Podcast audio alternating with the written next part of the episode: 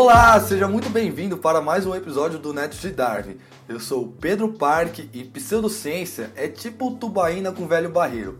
Parece uísque, tem gosto de uísque, mas não é uísque. Mano, Nossa, aí se engana mesmo. Eu lembro quando o Yuri me ofereceu. Se engana mano demais, foi, velho. foi triste aquele dia, velho. Oi, eu sou o Nico Agulha e eu não acredito em nenhuma pseudociência, porque eu sou aquariano e aquariano é bem cético. É, isso é muito bom. Essa foi boa. Fala galera, meu nome é Yuri e a única coisa que pode refutar a ciência é a própria ciência. Fala galera, aqui é o Luiz Almeida e hoje eu vou provar pra vocês que a fada do dente não existe. Olha, Quero só ver. fada do dente e pseudociência. Não, só não pode falar do Papai Noel, porque aí vai dar briga. Papai Noel ferra, né? Ah, fada do dente eu não sei nem se é muito brasileiro as coisas, né? Eu nunca tive fada do dente, não. Minhas sobrinhas estão tendo agora, mas é a maior coisa americana, né?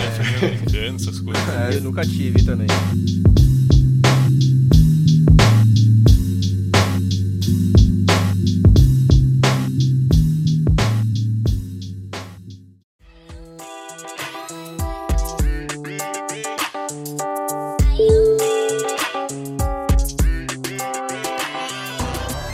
Episódio de hoje vamos falar sobre pseudociências. E sim, se você é um mero ouvinte aí do Nest Dark, você deve saber que nós já temos um episódio de- pseudociências. Porém, dessa vez eu vou fazer um merchan inverso. Eu vou falar pra vocês não escutarem nosso episódio de pseudociências. eu vou falar pra vocês continuarem escutando o episódio que vocês estão vendo agora. E por quê? Porque a gente decidiu fazer uma versão remasterizada, né? Que sempre tem aqueles jogos antigos que são bons e que todo mundo gosta, mas ele já tá datado, né? Então, já vai fazer um ano de Nest de Darwin, a gente aprendeu muita coisa. Verdade. É, Então, nesse episódio, a gente quer fazer uma abordagem um pouco diferente do que a gente fez no nosso segundo episódio aí, né, sobre pseudociências. A gente quer, sim, falar sobre pseudociências, só que de uma maneira muito mais organizada. E, além disso, eu acho que uma coisa muito legal, que é o que eu quero trazer para esse episódio, é a gente conseguir organizar quais são as principais características para se identificar uma pseudociência. E isso daí é algo que eu acho muito interessante, principalmente vendo um amigo meu, que inclusive um abraço para ele, que ele escuta os nossos episódios, o Rafa Dig, que é, ele sempre vem perguntar pra mim assim, ah, tal coisa é pseudociência, é, Papai Noel é pseudociência, tá ligado? e para isso, nesse episódio, a gente vai contar com uma presença muito especial de alguém que seria que é fenomenal pra gente conseguir falar desse episódio, que é o Luiz Almeida, lá do Instituto Questão de Ciência. Então, Luiz, por favor, pode se apresentar pro nosso público. Fala galera, bom, já me apresentar, me apresentei um pouquinho rapidinho, falei que vou estragar os sonhos de vocês explicando que a fada do dente não existe. Mas eu sou um biólogo e orgulhoso filho da PUC, então me formei lá na PUC lá nos longínquos anos de sei lá quando, e continuei meu mestrado e meu doutorado na USP em microbiologia. E nessa época foi que eu conheci a Natália Pasternak, que ela trabalhava também no mesmo laboratório que eu fiz meu mestrado e meu doutorado.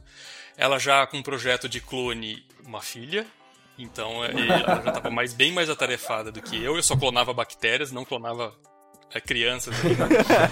ela estava no pós-doc. E a gente lá, a gente começou uma ideia de criar um blog. A gente criou um blog chamado Café na Bancada. A princípio, pro, pra cientista é um nome bom, né? Porque a gente gosta de café pra cacete e ia falar de ciência na bancada. bancada. Só que na bancada do laboratório, né? A gente vai ficar isso aí pra fora, você fala, ó, eu faço café na bancada. A galera chamava a gente pra fa- degustar café, chamava pra gente pra fazer festa de criança, o que não era ruim, porque a gente ia lá, falava de ciência, tomava um café e, e fazia essa divulgação, né? Eu sempre comecei aí, perseguir o que, que eu queria, ou fazer pesquisa, que era dentro da USP ali, microbiologia, ou se não desse certo, que foi que não deu muito minha pesquisa, caminhar para divulgação científica. Mas não deu certo, eu tentei as as duas coisas sempre. Eu sempre caminhava junto, divulgação científica e a pesquisa. E acho que isso é muito legal. ah, ajudou tanto uma área quanto na outra. Assim, a, a minha pesquisa me ajudou muito a pensar cientificamente para fazer divulgação científica e a divulgação científica me ajudou a conhecer pessoas que me ajudaram inclusive no meu projeto, na minha tese de doutorado. Então eu acho que foi sempre bacana ter essas duas carreiras, né, essas duas direções de carreiras para pensar. E no meio do caminho também a gente inventou de fazer um tal de um pint of science da vida aí, que é boteco, cerveja e divulgação científica em bares e restaurantes. Aí é bom, Ah? Então a Natália Pasternak também ela começou como diretora desse festival e eu comecei como coordenador da cidade de São Paulo para convidar cientistas. Primeiro a gente pegava o pessoal que estava no corredor do ICB da USP lá, falava, "Ó, vamos lá pro bar falar que você vai ter que falar da sua pesquisa para uma galera que você nunca viu na vida. Então foi bem assim que começou e ainda é um pouco assim. Ah, agora a Natália por razões óbvias, ela deixou de fazer o Pint of Science, porque agora ela criou um projeto super gigantesco, que é o Instituto Questão de Ciência. E eu fiquei com a bucha ainda de diretor nacional do Pint of Science aí, tá tentando. Eu nunca consegui levar a galera pro bar, porque eu assumi bem em 2019, quando veio Nossa. a porcaria do, do vírus aí, né? Então todas as minhas edições que eu fui diretor nacional do festival foram online. Pode crer. E aí a gente entrou no Instituto Questão de Ciência, foi sempre pensando nisso, com o pilar de, olha, a gente quer levar para o centro do debate políticas públicas baseadas em evidências científicas. Porque a gente Pode via desde a época da fosfatanolamina, que a gente Sim. já cobria essa, época, essa história lá atrás, quando ainda tinha outros governos, mas que eram decisões baseadas muito em políticas mal feitas ou para agradar um ou outro a respeito de remédios, remédios de drogas, né? Que é para tratar na época né? a pílula, a fosfetanolamina era a famosa pílula do câncer da USP, Sim. né? Então era uma pílula para curar qualquer tipo de câncer, feita num fundo de quintal de um laboratório da USP. Então é, foi por isso também que a gente começou essa divulgação científica um pouco mais cética. Né? Então, além do Instituto de Questão de Ciência é, querer esse debate dentro do, do meio acadêmico e também fora, para políticas públicas baseadas em evidência, a gente também promove o pensamento cético, que isso não ajuda só em pensamento livre, né? Sim. Ajuda inclusive a gente questionar se medir temperatura no pulso é válido ou não no supermercado, que é a maior fake news que venceu a Verdade. gente. Infelizmente a gente não consegue mais se desfazer disso. É, e quando e quando voltar para as coisas presenciais, a gente vai convidar o Luiz aí pra tomar uma tubaína com velho barreiro aí pra, pra ver Tomar se... uma cachaça pseudocientífica. Meu Deus. Exatamente. E agora que vocês conheceram o Luiz, bora pro episódio.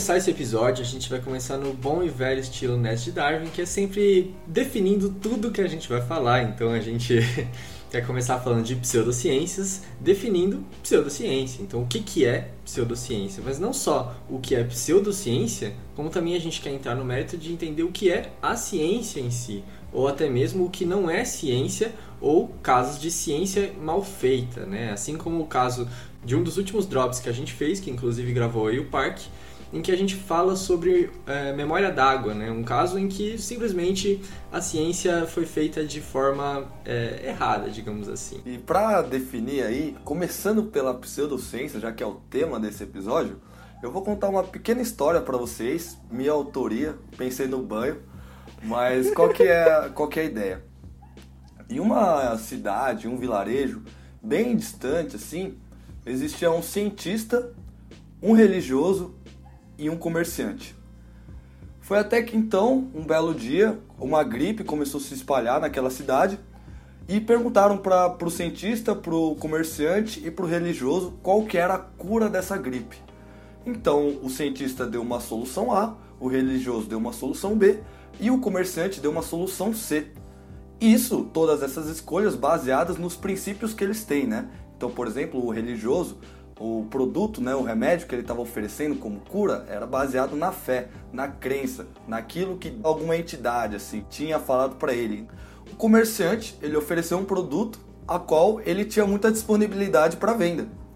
Já o cientista ele através de, de testes, de metodologias, de criação de hipóteses, ele ofereceu um outro produto, né, uma outra solução. E para essa gripe, viram que o remédio do cientista dava um efeito melhor, curava melhor as, as pessoas. Então, as pessoas que optavam na escolha do cientista melhoravam, melhoravam mais rápido, né? Tinham, se curavam melhor da doença. E com o passar do tempo aconteceram várias coisas, não só doenças, mas qual ferramenta utilizar para aquela situação, o que fazer para caso isso aconteça. E com o passar do tempo, o cientista começou a ganhar muita confiança, muita confiança. Todo mundo começou a acreditar no que o cientista falava.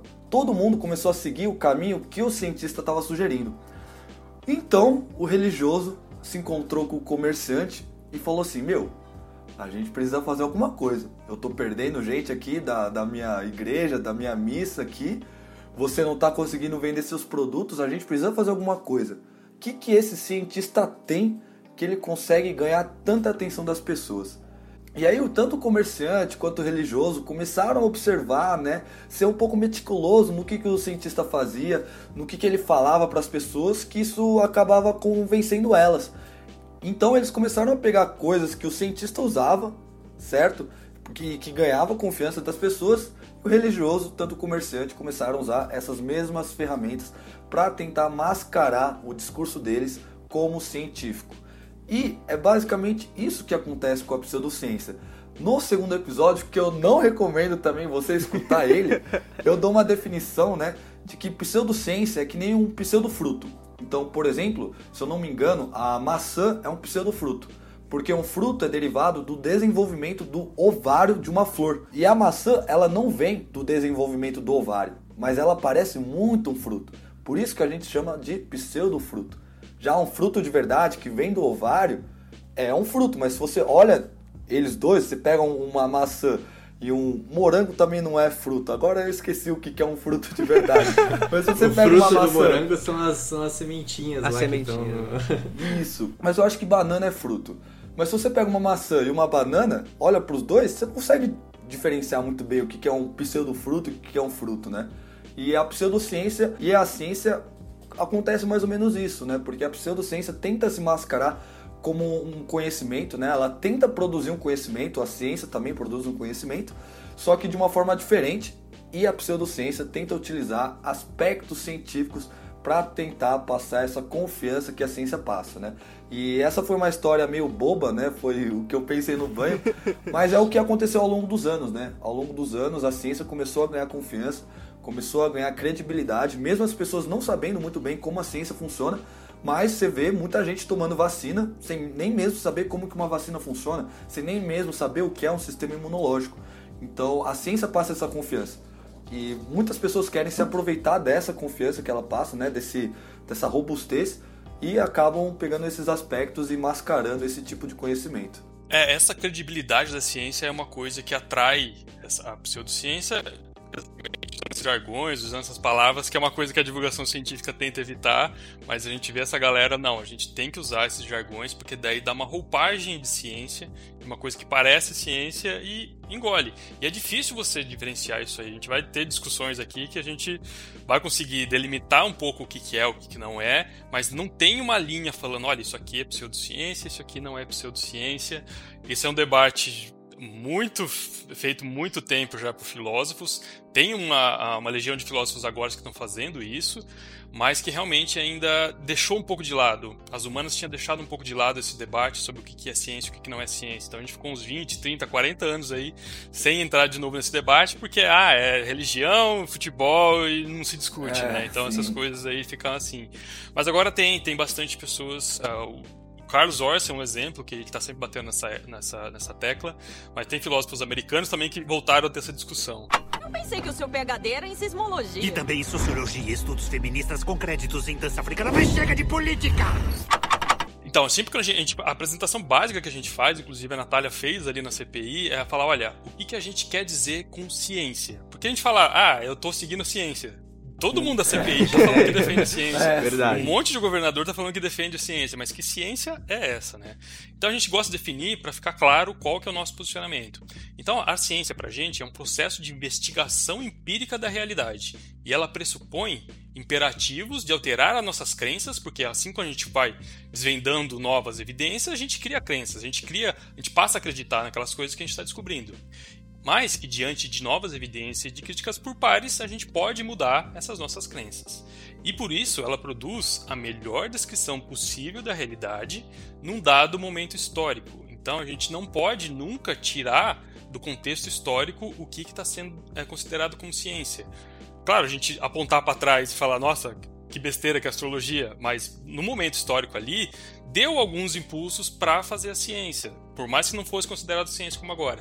Então esse momento histórico é super importante para a gente delimitar. E claro, vai criando novos materiais, vai criando novas formas de averiguar, averiguar essa a realidade, novos equipamentos, novas ferramentas, e isso favorece a gente mudar as nossas crenças. Então, é para isso que a gente define ciência. Então, são esses três pontinhos aí: processo de investigação empírica, imperativo de alternar, de alterar essas nossas crenças e uma melhor descrição da realidade num momento histórico. Então é isso que a gente uhum. sempre fala, olha, é isso que a gente está falando, que a gente quer dizer quando a gente está falando sobre ciência.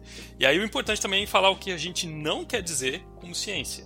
Então, aí fica um pouco até mais fácil, são verdades absolutas, imutáveis e dogmáticas. Uhum. E aí fica interessante, porque daí é qualquer coisa, então a gente não considera ciência qualquer coisa que saia num journal, numa revista, num paper. Uhum. Não é porque saiu num journal que é ciência. Então isso é muito bom a gente falar, porque até então a gente falava, ah, no PubMed tem 300 mil artigos sobre homeopatia. E realmente Sim, tem. tem. Mas não significa que a gente não quer dizer que isso é ciência.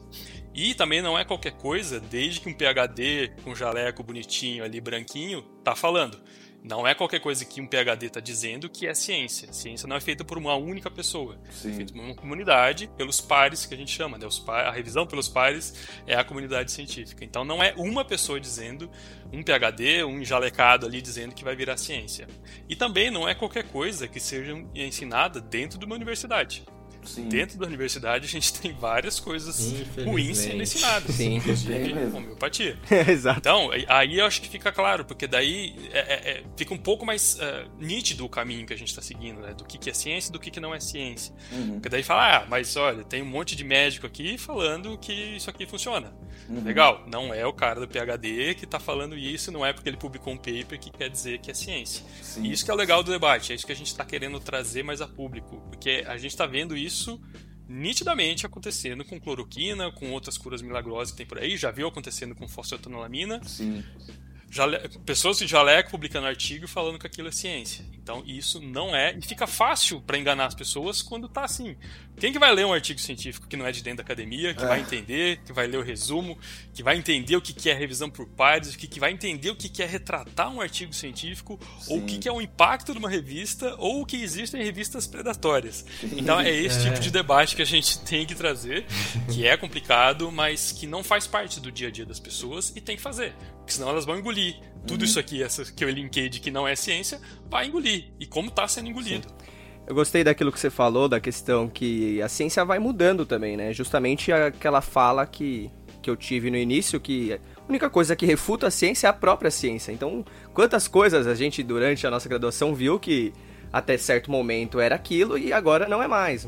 Mas a questão é, não é porque também ah, é. Igual você fulano falou que tá certo. Não, pode ser que esteja errado, pode ser que daqui a um tempo a gente perceba que está errado, mas a ciência assume que está errado.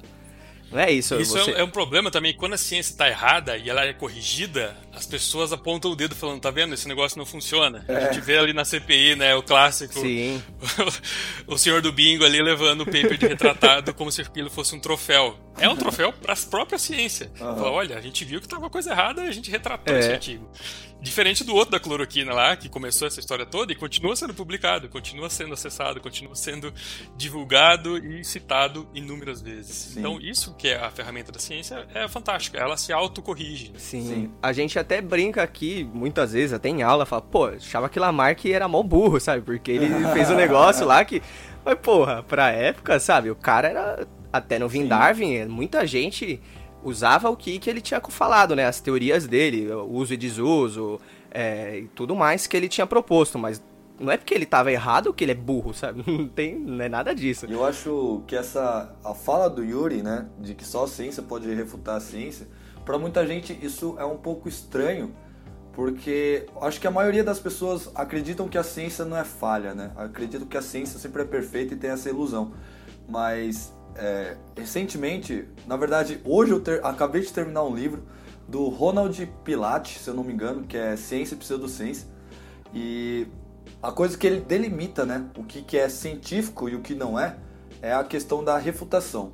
Tudo que é científico é passível de refutação, né? Existe uma discussão enorme quanto a isso, porque Karl Popper é o defensor né, dessa ideia e todo, tudo que a gente tem como metodologia científica hoje é baseada nos pensamentos dele, né, do hipotético dedutivo, tudo que a gente tem hoje. No meu TCC é, foi tudo, a metodologia do meu TCC, da pesquisa aqui do, de todos os meninos, é baseado no Karl Popper. O... Como é o nome dele? Karl Popper. Karl Popper. K-Popper. É, o K-Popper. K-Popper.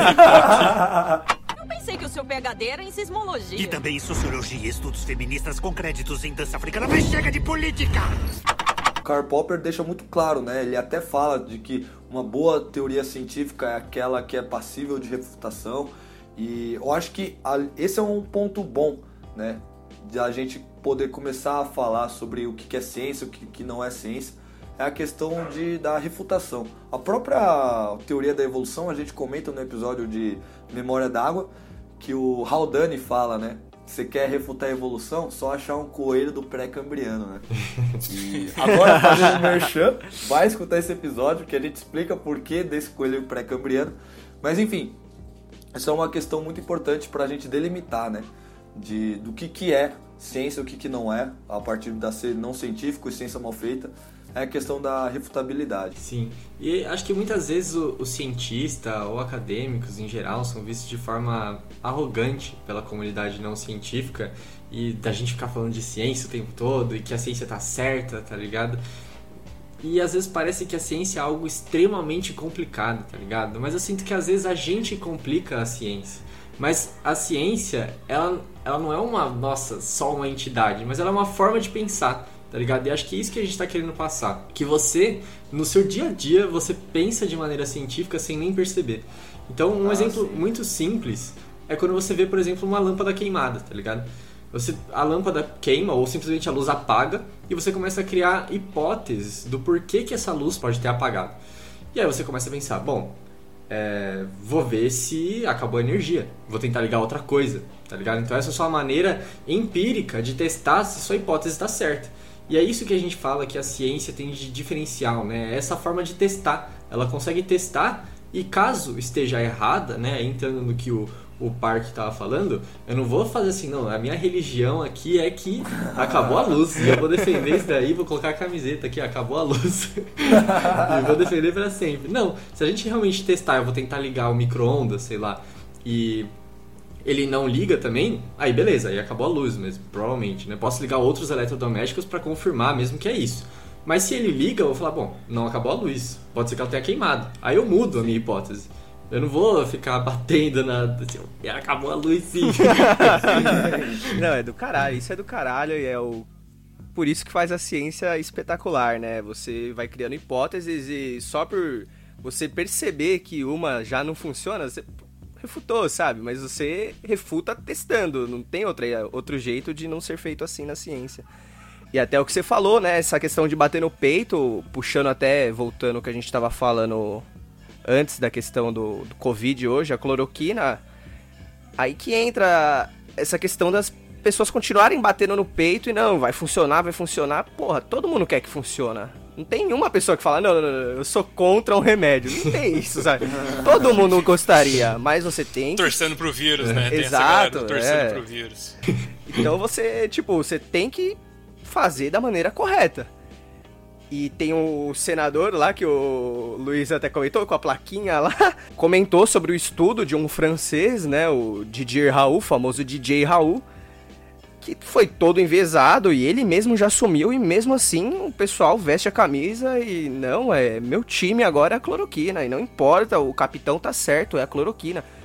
E meu, esse é o grande problema, né? A, a- durante a CPI a doutora Luana também, Luana Araújo deixou isso bem claro, que eles tentam defender a partir de, não, que existem meta-análises que comprovam a eficácia. E ela falou muito bem, mas uma meta-análise é uma revisão, né, de você utiliza vários estudos para fazer uma meta-análise. Se todos os estudos forem ruins, sua meta-análise é ruim. Não adianta, sabe? E Você É tem a que ter famosa estudos frase que em bons. né? inglês é garbage in, garbage out, ou seja, lixo entra, vai sair lixo, vai sair Exatamente, não tem jeito. final do negócio. Não tem jeito. Então, esse é a grande, pra mim, na minha opinião, o maior problema, né, da, dessa ciência mal feita. As pessoas enviesarem, né, querer você fazer um- a ciência já pensando no resultado. E você força aquele resultado. Você quer aquele resultado. Não, você não, tem que aceitar o resultado que deu. Porra, se deu, deu ruim, mano, aceita. Mas não, enquanto você forçar, você burlar, igual a gente burlou a, que a gravidade dava 9.8, mas que a gente sabe. O seu resultado deu 0,2. Não, vamos burlar isso aqui pra dar 9.8, sabe? Quem nunca no laboratório fez isso? Mas quando você tá se tratando agora de saúde, não tem como você burlar, tá ligado? Se errar, você pode matar alguém. Então, meu, isso é uma Exatamente. ciência muito mal feita. É, não, o viés, esse é, é o que o Feynman realmente dizia até, né? Que a pessoa mais fácil de enganar é você mesmo. Sim. Isso a gente dentro do laboratório, quando eu tava fazendo, trabalhando com bactéria, cara, quantas vezes eu já não queria falar, nossa, não aguento mais fazer esse experimento aqui, sei lá, passa, vai. Dá aquela vontade de dar certo o negócio. Não, vou, agora esse gel vai dar certo. Não importa o que eu vou fazer, eu vou mudar a figurinha ali pro gel dar certo. A gente fica com esse pensamento doido para acabar logo o experimento. Só que a gente para, né? A gente para e pensa e volta atrás, né? Mas tem uhum. cientista que não, que vai continuar pra frente. Eu pensei que o seu PHD era em sismologia. E também em sociologia e estudos feministas com créditos em dança africana, mas chega de política! E aí uma característica muito fácil de detectar quando a ciência é mal feita, e aí tem vários exemplos disso, é quando o cientista vem para a mídia falar primeiro do estudo dele. Então não é. publicou em lugar nenhum, não publicou, não mandou revisar, não mandou para publicação em lugar nenhum. E ele vem no YouTube, vem na televisão, vem no Fantástico e fala: Olha, eu descobri qualquer coisa e ainda não publiquei porque vai que alguém rouba a minha pesquisa. Isso dá um sinal de alerta para quem já está acostumado e o caso da cloroquina foi isso. Quando eu e a Natália a gente viu o DJ Raul indo no YouTube mostrar os resultados dele, a gente falou: olha essa merda aqui. E a gente escreveu em março sobre o artigo dele. Em março de 2020 a gente escreveu e a gente foi vendo o que a gente conseguiu achar no dia que a gente pegou o artigo, que foi publicado. E foi legal essa história também, né? Que ele mandou para publicar num dia, aí no dia seguinte foi revisado e no mesmo dia foi publicado. Uhum. Mas antes disso ele tinha ido pro YouTube. E a gente já falou, olha, deu um alerta, porque a gente já viu isso acontecer na fusão a frio. Foram uhum. anunciar a fusão a frio em televisão aberta. E aconteceu isso também com o caso do Andrew Akefield, que uhum. era um, é um médico é, inglês e ele foi ao público falar: Olha, vacinas causam autismo. Eu tenho um artigo, vou publicar ele amanhã. E aí, esse se tornou o caso mais emblemático que até hoje repercute por conta disso, porque ele fez nascer o movimento anti-vacina com um estudo totalmente fraudulento. Sim. Depois teve o jornalista Brian Deere que foi atrás ver a história. Ele era contra as vacinas tríplice, de Sim. cachumba, rubéola e sarampo. Mas ele tinha uma patente para uma delas, para de sarampo, se eu não me engano. Ele tinha feito uma patente, tinha depositado a patente um pouco antes de publicar o artigo, e falar: olha, é essa tríplice que causa autismo. A minha não. É. e aí, o, é o foda, estudo super enviesado, ele pegou crianças que já eram diagnosticadas com autismo e falou: olha, a gente deu a vacina para crianças que já tinham autismo e elas continuaram com autismo. Foi isso que ele quis dizer, né? No estudo, se a gente analisar bem. Mas ele falava que não, olha, essas crianças eram normais, super saudáveis e aí os pais foram vacinar e elas tiveram autismo. E isso daí, ele fez a mesma coisa anunciando antes o estudo para imprensa. Então isso já gera um buzz fudido assim pra gente, fácil de achar que a ciência é mal feita. É, eu tenho uma pergunta porque é, quando eu ouço falar sobre ciência mal feita, o, você, né, Luiz, definiu no começo que é, é uma ciência que faz mal às pessoas, né? Mas eu fico pensando, porque, tipo assim, existem vários jogadores de futebol, mas nem todo jogador de futebol joga bem futebol, tá ligado? Então, tipo assim, é, quando eu pensava em ciência mal feita, eu pensava em um cientista que fez mal o seu trabalho, mas que não necessariamente isso vai levar mal a alguém. E por que, que você falou que necessariamente a ciência mal feita leva mal para alguém? Ciência mal feita, feita em qualquer laboratório, deve ter, realmente não vai fugir disso daí. Tem e acaba passando por revisão por pares, mas o problema dessas ciências mal feitas para a saúde é o que causa Entendi. dano. Por isso que a gente é, foca um pouco mais nelas. Essa que acaba gerando alguma coisa de dano, não só em métrica de publicação, que isso é um outro problema também, mas quando chega para política pública, uhum. para ação é, baseada naquele estudo, isso é um problema gigantesco. Então, por isso que eu falei, quando é mal feita, a gente fala mal feita e chega a ter um impacto na sociedade. Ah, Ciência ruim, de má qualidade, tem, isso vai ter sempre, mas aí o impacto dela é realmente talvez menor dentro ali do canto da academia, uhum. acaba inflando as publicações do pesquisador. E é um problema, mas é um problema maior esse quando chega realmente na sociedade e a gente está vendo isso agora. Daí é política, é dinheiro público gasto com coisa mal feita, tá? Então é que convenceu tanto que acabou virando política pública o negócio. Isso que é o, é o, é o perigoso, não é nenhum problema. Eu pensei que o seu PHD era em sismologia. E também em sociologia e estudos feministas com créditos em dança africana, mas chega de política! Bom, então agora espero que tenha ficado claro aí para todo mundo que tá ouvindo o que, que é ciência, o que, que não é ciência, o que é ciência mal feita, né? Pelo menos a nossa ideia aí foi conversar um pouco sobre isso pra gente conseguir. É, eu sei que é difícil cravar, né? Assim, falar não é isso, é aquilo, mas a gente tentou deixar o mais claro possível. E agora, nossa ideia é começar a falar sobre quais são as principais características para identificar uma pseudociência, né? Podemos dizer que é o manual das pseudociências.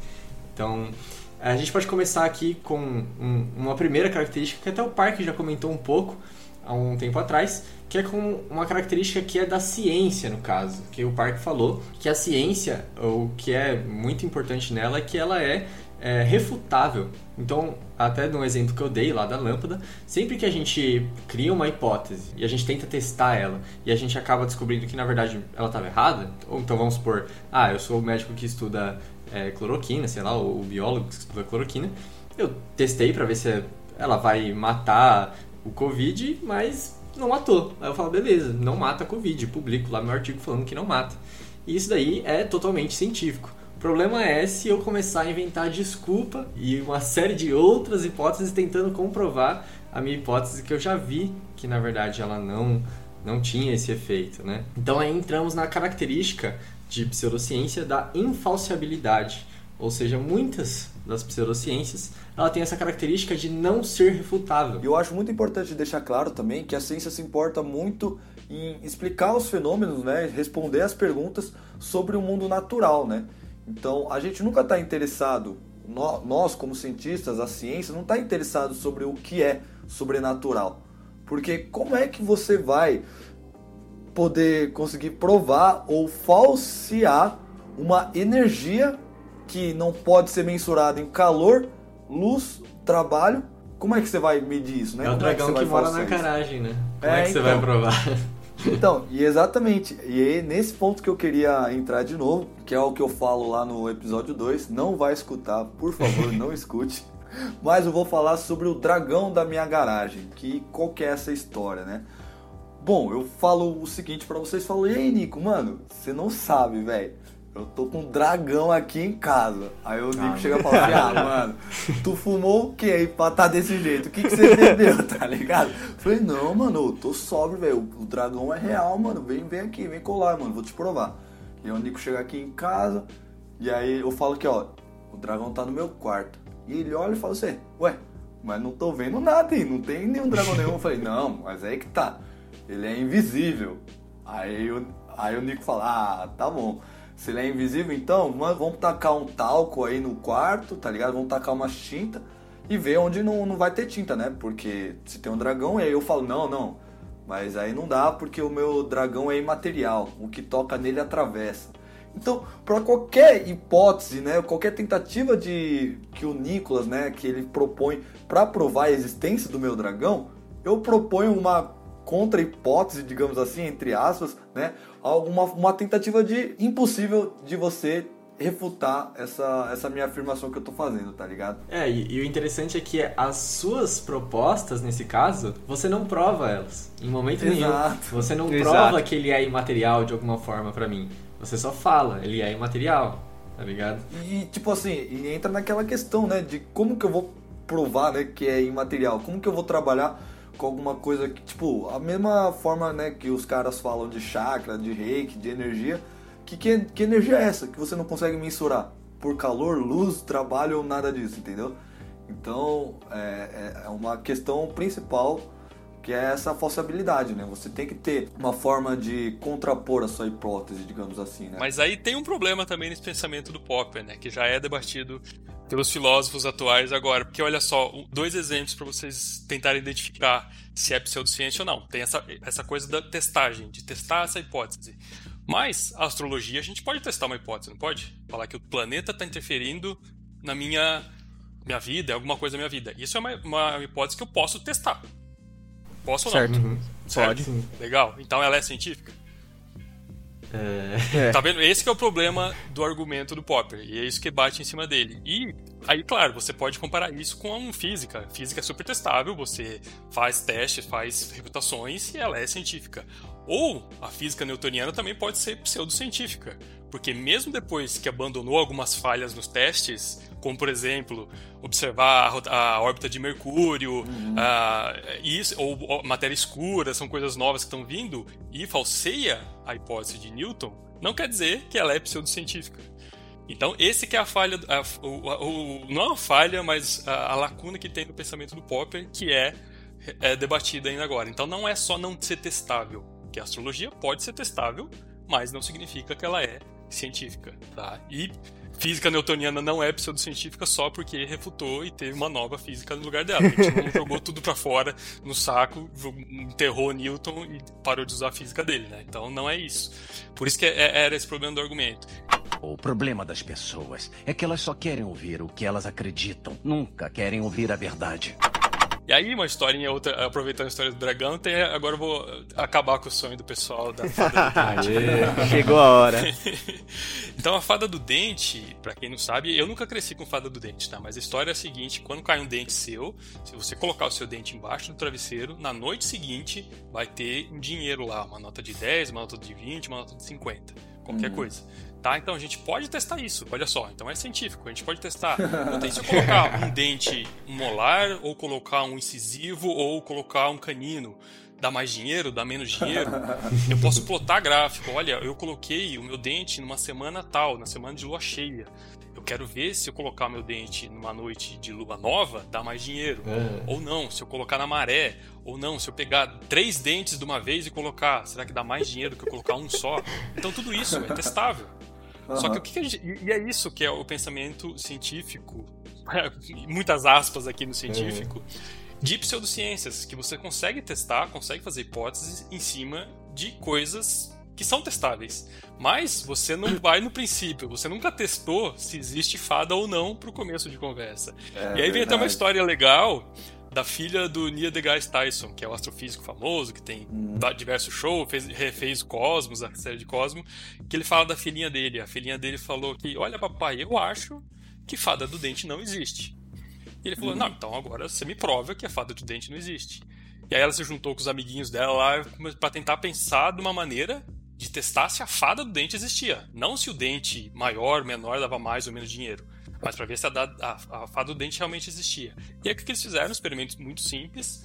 Todo mundo combinou no dia que caiu o dentinho, colocar o dente debaixo do travesseiro, mas não contar para os pais dele que o dente tinha caído. Uhum. E qual que foi a conclusão deles? Ninguém ganhou dinheiro no dia seguinte, porque a hipótese dele era, olha, a fada do dente não existe e a gente acha que é nossos pais que estão fazendo essa sacanagem com a gente. e com esse experimento simples, ela mostrou mais fácil do que nunca que realmente a fada do dente não existia. Uhum. Por enquanto, pode ser que ela venha com outras hipóteses e mostre que a fada do dente existe de alguma maneira, mas uhum. é só pra gente pensar como que a maioria das pseudociências pensam. Ela sempre parte de um pressuposto que é concreto, que é certo e que a gente não quer testar. Sim, por exemplo, verdade. já da homeopatia. Ah, a homeopatia tem a memória da água.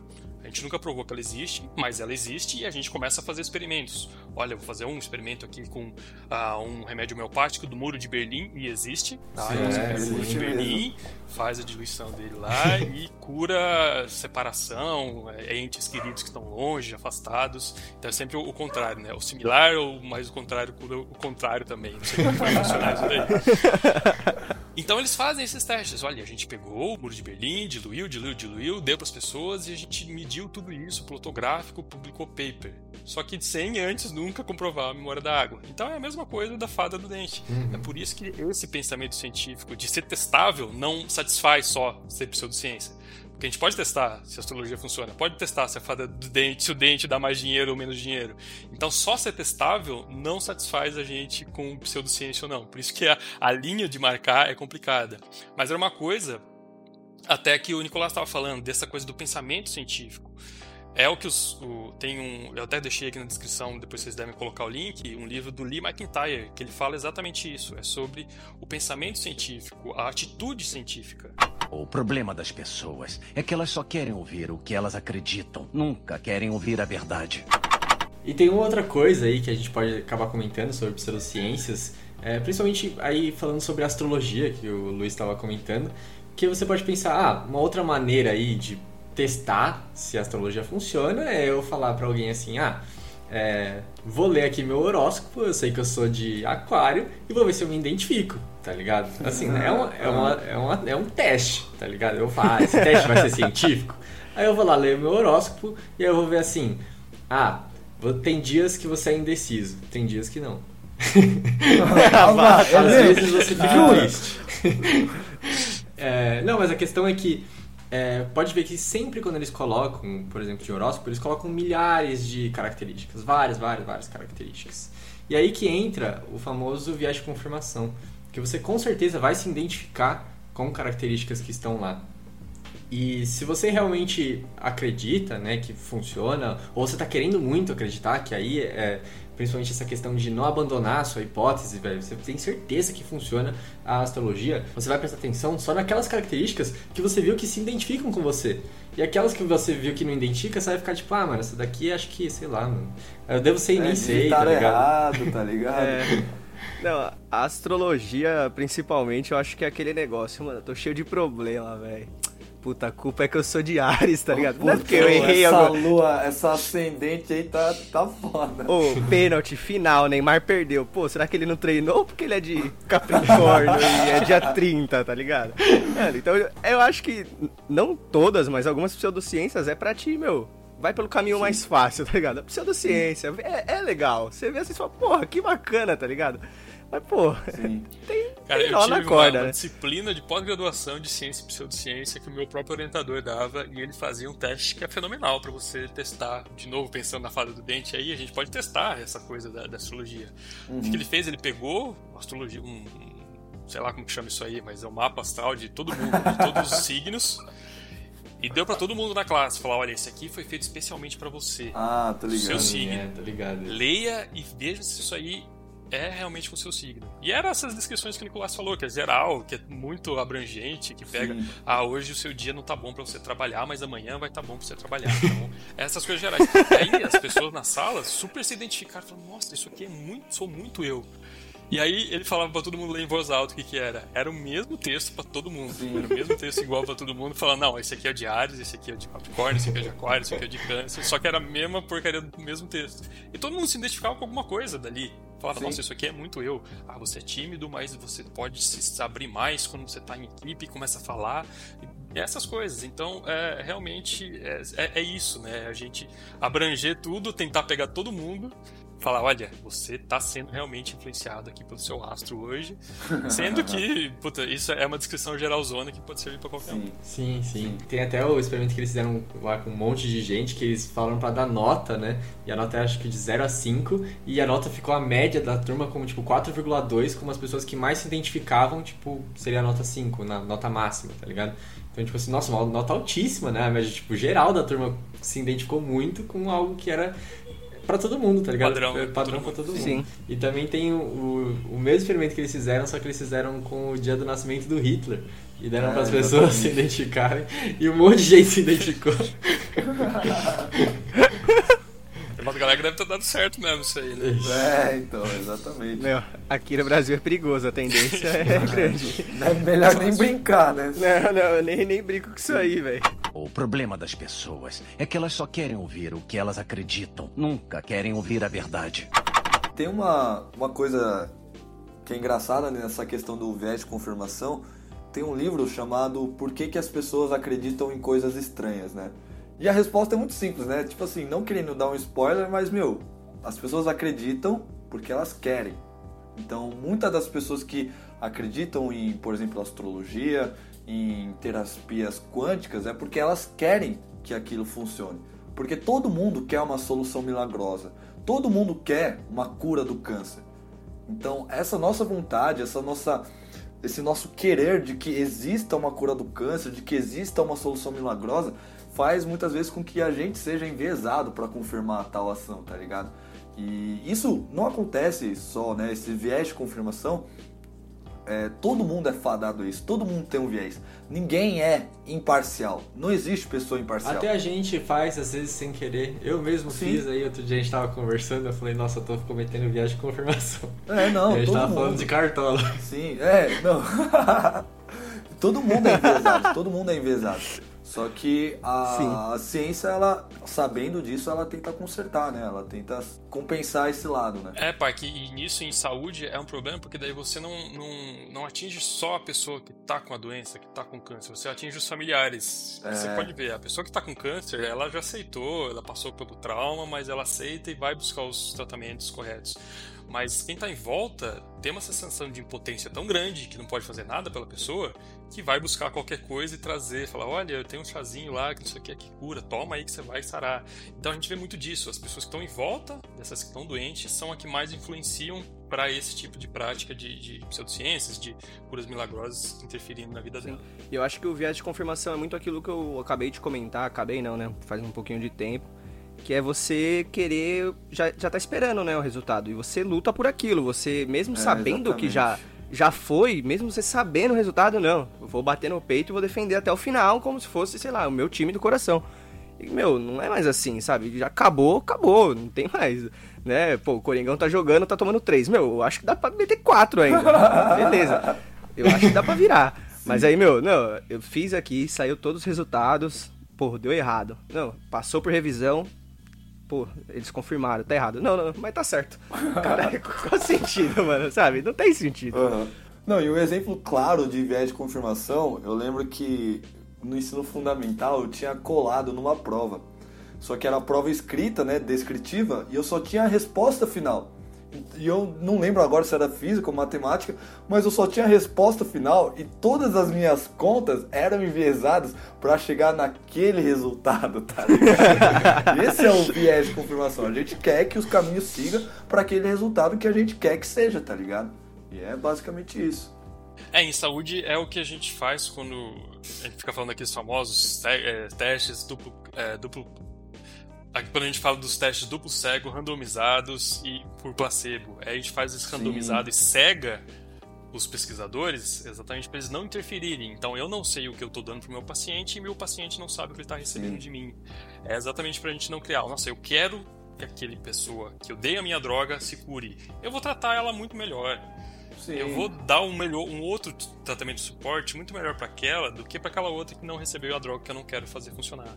Então, é, essa é uma característica muito fácil de detectar nesses experimentos que não fazem de forma correta essa randomização e não fazem duplo cego, né? Então, fala, olha, eu, dei, eu sei que eu dei minha droga para aquela pessoa. Eu fazia isso com as minhas larvas, eu trabalhava com larva, eu infectava as larvinhas com bactéria e eu ficava, nossa, não, agora vai funcionar esse negócio, porque eu vou injetar a nanopartícula que eu tava trabalhando pra cacete e essas aqui vão ficar vivas. Até que eu comecei a ficar tão bitolado assim que eu treinei uma aluna de iniciação científica. Eu falei, olha, você vai injetar o que eu te der nesses bichos aqui. E é para confirmar o resultado que eu tava tendo, uhum. pra evitar esse viés mesmo. Ah, eu tô dando minha partícula ali para curar os bichinhos, para curar minhas larvinhas. Mas não, aí uma outra pessoa vem, não sabe o que tá fazendo, coloca, não sabe o que tá fazendo, não sabe o que tá colocando, na verdade, né? Vai lá, injeta e deu os mesmos resultados. Aí sim eu passei a confiar nos meus próprios resultados. Se não, não, cara, porque é, você trata até uma larvinha inofensiva ali melhor quando você tá é, dando alguma coisa que você criou no laboratório. Uhum. Eu, eu achei muito legal esse comentário porque esse é o pensamento científico isso é você, você percebeu que você estava tendo uma possível enviesamento. E aí você falou, eu preciso lutar para saber se eu posso realmente acreditar nesse resultado. Porque as pessoas falam, ah, o cientista não acredita em nada. A gente acredita, mas tem que provar e da maneira certa. Então você falou, putz, eu tá dando resultado, mas eu sinto que eu tô sendo enviesado, tá ligado? Eu preciso arranjar uma outra forma de, tipo, excluir esse meu enviesamento. E eu tô passando por isso no meu laboratório, tipo assim, agora. Porque eu faço experimentos numa placa que tem vários postos, assim, né? Para quem não, não tá acostumado com a, com a área. E eu faço tratamento de células de câncer com vários compostos. E aí a questão é que no final da placa, de todas as minhas placas, está dando resultado positivo. Ou seja, todas as, as células que estão no final da placa estão tendo resultado. Aí eu tô tipo assim, mano, tá estranho. Por que, que é no final da placa sempre? Aí o que, que eu vou fazer no próximo experimento? Eu já pensei já. Eu vou começar por essas que estão dando resultado, para elas não ficarem no final da placa e eu, tô, e eu ver se tá tendo alguma coisa estranha no final da placa que tá, que tá mudando esse resultado, tá ligado? Porque eu, eu não tô engolindo isso, velho. Eu vejo esse resultado e falo, mano, é só do final da placa. Qual que é a chance disso estar tá acontecendo? Não, e quando o resultado é muito bom, a gente duvida ainda mais, né? A gente, é, no começo, quando a gente tá tendo treinamento científico, a gente vê um resultado excelente, a gente fica super empolgado, vem o nosso orientador da nossa cabeça, manda fazer de novo pra mostrar que você tinha feito alguma coisa errada. E sempre acontece. Então, quando tem uma coisa muito boa, é realmente você tem que começar a pensar de outras formas para testar se realmente aquela coisa muito boa vai se repetir, mesmo em outras condições, ou mudando algum componente, a pessoa, ou o lado da plaquinha que você coloca.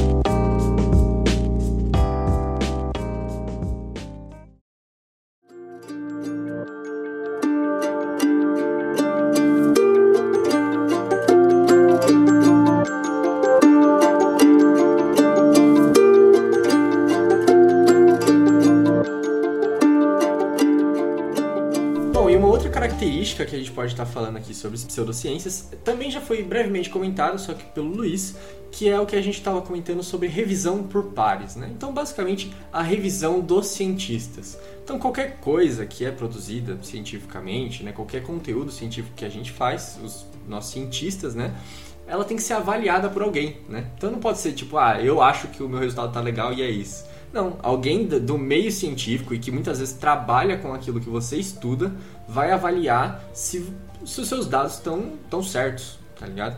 Então, é, inclusive é uma análise super criteriosa que até o Luiz também comentou sobre o DJ Raul aí, que ele submeteu o artigo dele é, em um dia, no dia seguinte já foi aprovado, alguma coisa desse tipo. Cara, isso é impossível.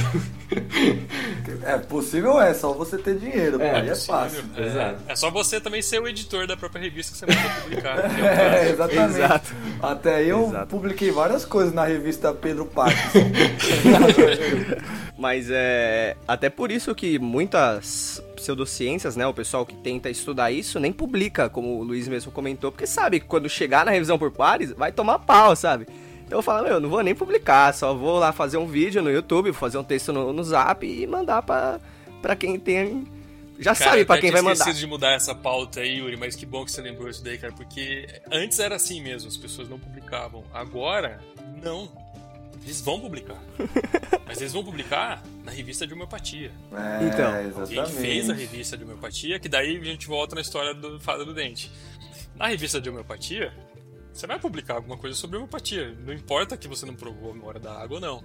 Mas você vai publicar. Então agora, tá assim, eles estão publicando, porque, de novo, é a roupagem que dá de Sim. ciência para os artigos dele, para os estudos dele. Sim. É a característica boa da ciência ter muitas publicações, ter revisado pelos pares, e são revisados por outros homeopatas, e entra, acaba entrando. Então, eu acho que eles não estão nem mais evitando. Eles não mandam para a revista Nature, para Science, Sim. ou para Microbiology, qualquer coisa assim, mas eles mandam para as revistas que eles próprios criaram.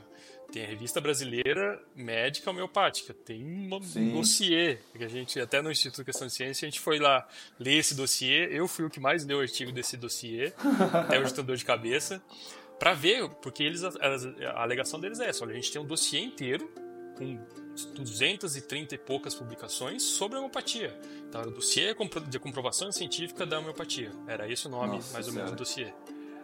E era um, a gente começa a ler, da, da- sa- sabe, a gente fala, puta, erramos, né? Erramos na- no ensino de ciência aqui no Brasil. Tá, tá feio, porque era, era coisa ruim, sabe? É, Não é má ciência. Aí entra aquelas má ciências, não de por má fé. Mas as pessoas realmente acreditam que elas estavam fazendo ciência naquilo ali. Isso é Então é uma, uma ciência, mas não é aquela intencional, sabe? É uma coisa porque da própria formação dela foi ruim. Uhum. Então ela faz os gráficos ali, faz todo o, o- o teatrinho da fada do dente, mas está pesquisando fada do dente. Então Sim. esse que é o problema e essas revistas têm muito disso. Então eu acho que nem é evitar publicar. E tem as outras, as predatórias lá, né? Que eu acho Sim. que a gente pode explicar rapidinho, que a predatória é você mandou, pagou, publicou. Sim. Tem, tem vários cases aí, né? Vamos falar um pouco co- coach quântico aqui. Tem vários cases mostrando disso, de, da pessoa que fazer de sacanagem, só pra mostrar que a revista realmente é predatória. Então tem um lá que o cara pega o autocomplete do celular, né? Quando você Aham. começa a digitar no WhatsApp alguma coisa, ele dá sugestões para as próximas palavras. Um cara escreveu um artigo de astronomia só nisso, astronomia nuclear, sei lá, é física nuclear, era sobre física nuclear. Ele pegou algumas palavras, algumas buzzwords aí, colocou no celular dele, começou a apertar, apertar, apertar, apertar, mandou, foi publicado e ele foi chamado para um congresso para apresentar o trabalho dele. E o nome que ele tinha mandado era Siri Pearl, que era a Siri da Apple. Então ele tinha um trocadilho com o nome ali para mostrar o que era feito com o celular. Tem o outro que o cara ficou tanto saco cheio de receber e-mail dessas revistas predatórias que ele, só, ele fez um paper, formatou um paper bonitinho, só escrevendo me tire da porra da sua lista de e-mails. o resumo era isso, o título era isso, a introdução era isso. Me tire a porra dessa lista de e-mail, me tire da porra desse e-mail. Foi lá, pagou, publicou. E tá publicado ainda. Então, céu. é pra gente ver qual que é o absurdo. Se uma É coisa pra dessa esculachar passa- mesmo, né? é, e aí, da cloroquina também tem caso disso daí, que o cara mandou um. é, cloroquina causa acidente de patinete. Então pegou um grupo controle, um grupo placebo, deu cloroquina para um, deu cloroquina, deu para o outro. O que tomou cloroquina tinha mais acidente de patinete. Publicou na revista que tinha acabado de publicar um artigo sério, de novo aspas eu estou fazendo aqui, sobre cloroquina para mostrar exatamente que essas revistas aceitam qualquer porcaria. Então é esse o, a revista predatória, que é diferente da outra, da homeopática, ela é já enviesada para publicar qualquer coisa que vier sobre homeopatia. Não, a senhora está entregando uma pilha de papel que efetivamente não corresponde àquilo que os seus colegas cientistas referendam como conhecimento de alta qualidade.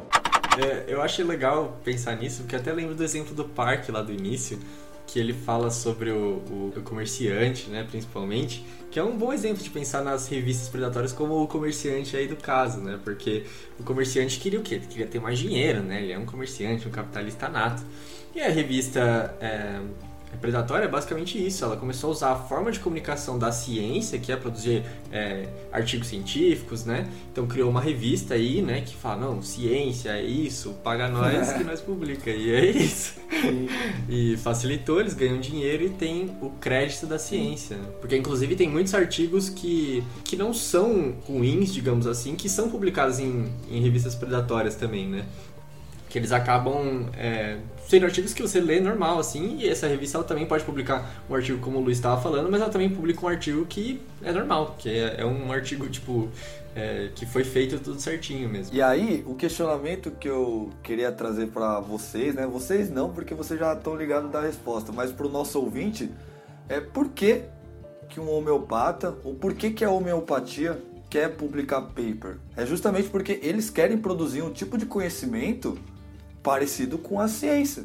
Porque quando a gente pensa na ciência, a gente logo relaciona né, com artigos publicados, né? E como o Luiz falou no começo, não é porque você tem um artigo publicado que aquilo é ciência. Mas muitas pessoas associam isso.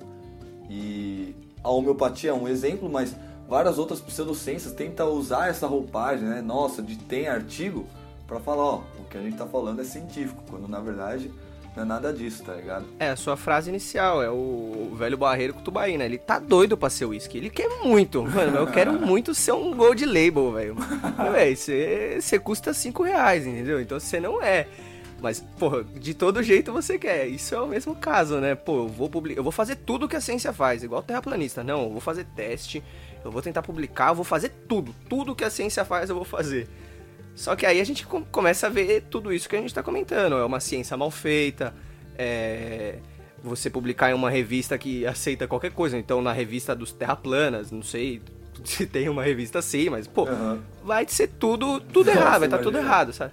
Flat então, Earth já Science, penso... imagina? Nossa senhora. Eu não duvido, sabe? Eu não duvido nem um pouco. e aí você para pra pensar, né? Então, a gente tava falando, né, de publicar mas eles evitam também né, a revisão por pares, né, de eles não publicam na Nature, eles não publicam na Science, sabe? Porque esse, esse, essa homeopatia aí é tão milagrosa, né, cura várias doenças, por que não, não passa nos testes clínicos? Por que não, né? Justa... Mas você sabe que já publicaram na Nature, né? Ah, sim, sim. O bem Então, isso que eu, eu, escrevi antes de você falar, eu já estava até pensando em falar nisso, que a gente meteu o pau nas revistas predatórias, mas tem que lembrar de novo que a ciência e a revisão é feita por humanos, com tudo que vem de bom e que vem de ruim. Então, na Nature já passou, sim, um artigo de, de homeopatia, mas porque era de um cara pica das galáxias da, de sistema imunológico, o Beveniste.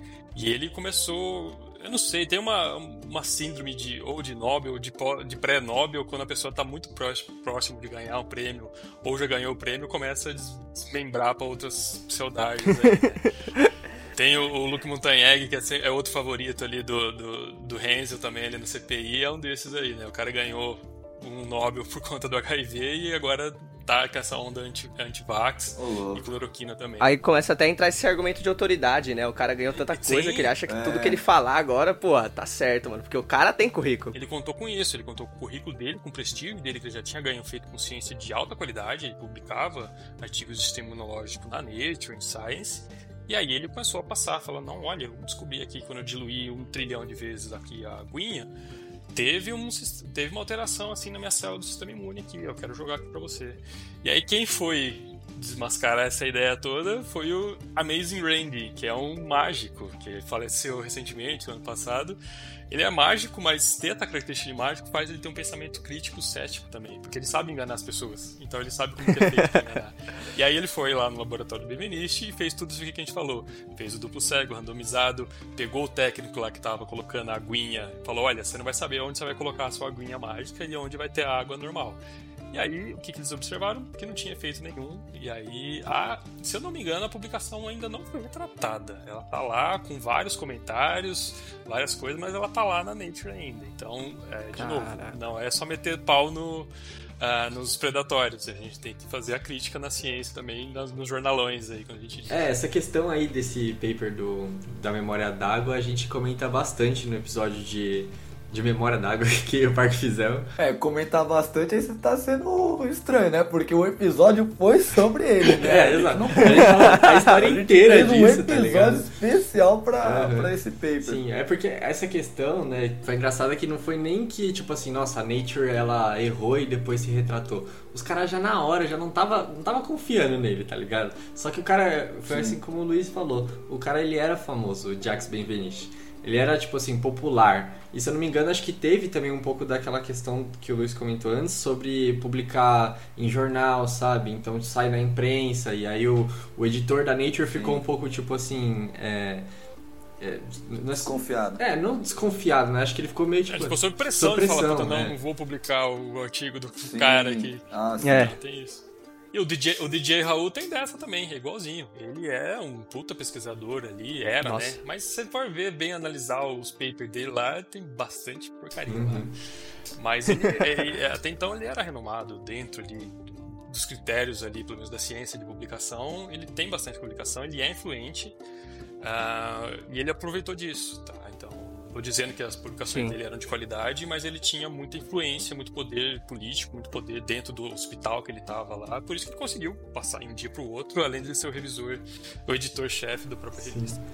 E, não, e na, só deixando claro que é, essa questão do Jax Benveniste aí, um mês depois, saiu uma retratação aí do editor da Nature falando sobre. debatendo todos os aspectos do artigo, tá ligado? E comendo o maluco vivo da, Mas enfim, Nossa, isso, disso daí nenhum homeopata fala, né? Só fala do, do primeiro, da retratação ninguém comenta. É. ninguém Exatamente. Comenta. Retratação seletiva. É. Não, a senhora está entregando uma pilha de papel que efetivamente não corresponde àquilo que os seus colegas cientistas referendam como conhecimento de alta qualidade. Então, eu só queria fazer um comentário que até saber a opinião de vocês, que, por exemplo, no quando vai passar um artigo, seja o que for, vai passar por uma revisão por pares, os cientistas que vão rever, os pesquisadores, são voluntários, né? Se você mandou um artigo para uma revista tal, é uma grande chance, se você for o PI, que é o Principal Investigation, né, o, o, investigador principal do laboratório, muito provavelmente eles vão entrar em contato para você fazer uma revisão de um outro artigo relacionado à sua área. Então, se eu publiquei sobre bacteriologia no Journal of Microbiology, eles vão falar, olha, Luiz, você gostaria de revisar essa, uh, esse artigo aqui que chegou? E é de bom grado você fazer isso, de graça. Uhum. Eles não pagam para fazer, mas é, é, é, de bom grado você fazer isso porque é isso que funciona, como funciona. É que, por exemplo, é, claro que existe uma probabilidade muito menor, mas é pegando aquele gancho que eu tinha comentado da má ciência que se você tem um, artigos ruins, uma meta-análise ruim, se a pessoa que publicou for ruim e quem revisar também for ruim, talvez passa, possa é, passar. Passa. Mas, tipo, não é perfeito. Mas também a chance é um pouco menor, né? Porque a revisão vai ser, não vai ser hum. por mais uma pessoa, né? Uma, mas, como mano, o Luiz disse, é uma comunidade, né? Sim. Mas, mano, são muitos artigos publicados por dia, sabe? É. E ainda mais que é um existe ponto. uma exigência enorme. Para você ser um bom cientista hoje, você tem que publicar, sei lá, uns 10, 15 artigos científicos por, por ano, sei lá qual que é o padrão para ser bom. O DJ, DJ Raul publicou 183, acho, em 2000. Pai amado, você é louco. Aí, ó. Não, Aí você começa a perguntar por quê, né, também. Sim, então... E, e, mano, só pra uma má comparação, até por contexto histórico, mas, tipo, Einstein, se eu não me engano, ele publicou dois papers, três, tá ligado? Darwin foi um, dois, tá ligado? E aí é que entra isso que é complicado, né? Hoje a professora Laura Leal da, da Unifesp fala que existe uma cobrança enorme, meu. Você tem que ser chefe de departamento, você tem que ter vida social, você tem que dar aula, fazer sua pesquisa, orientar seus alunos de doutorado, mestrado, IC, publicar paper pra caramba, porque é o paper que te dá a patente de bom cientista, sabe? Então é. Se você tem essa alta cobrança e várias gente querendo publicar, vai sair coisa ruim. Porque tem vários casos de tipo assim, é, eu fiz um trabalho, coletei meus resultados, só que esse meu trabalho eu vou dividir em dois para eu publicar dois papers em vez de um, para você ter mais papers, sabe? E no resultado final, os dois papers não vão ter a mesma qualidade de um paper só com todos esses resultados. Só que pra gente, na nossa visão, quanto mais paper, melhor o trabalho, né? Então é. É, eu, eu tive foda. muita sorte de ter um orientador que não pensava pensava mais nesse segundo caso. E a gente vai publicar uma coisa de qualidade. A gente é um laboratório pequeno, mas a gente vai publicar com qualidade, de vez publicar todo dia. Em quantidade, né? né? E dava. Se a gente quisesse publicar todo dia, ia lá no quintal do, do, do ICB da USP, isolava umas bactérias, fazia uhum. sequenciamento e publicava. Uhum. Isso, aliás, vocês estão vendo que eu gosto bastante do DJ Raul, né? Mas se vocês for ver as publicações do DJ Raul, é exatamente isso que ele faz. Ele vai lá, isola um bicho, sequencia e publica. Então, que qualidade que é isso, né? Sim. Uh, a gente precisava. Então, tem muita sorte, eu tive muita sorte realmente de ter um orientador que pensava mais nisso, né? De ter a qualidade. E do Einstein, o Einstein era fácil porque ele trabalhava no escritório de patente lá, né? Na Suíça, então era fácil, cara. O cara ficava tra sem trabalhar o dia inteiro pensando ali nos. cavalgando no, no raio, aí tranquilo, né? Verdade. Darwin também era pobre, né? Darwin é, não tinha, tinha muita preocupação. Pobrinho, né? Viajou de né? Pra lá e pra cá.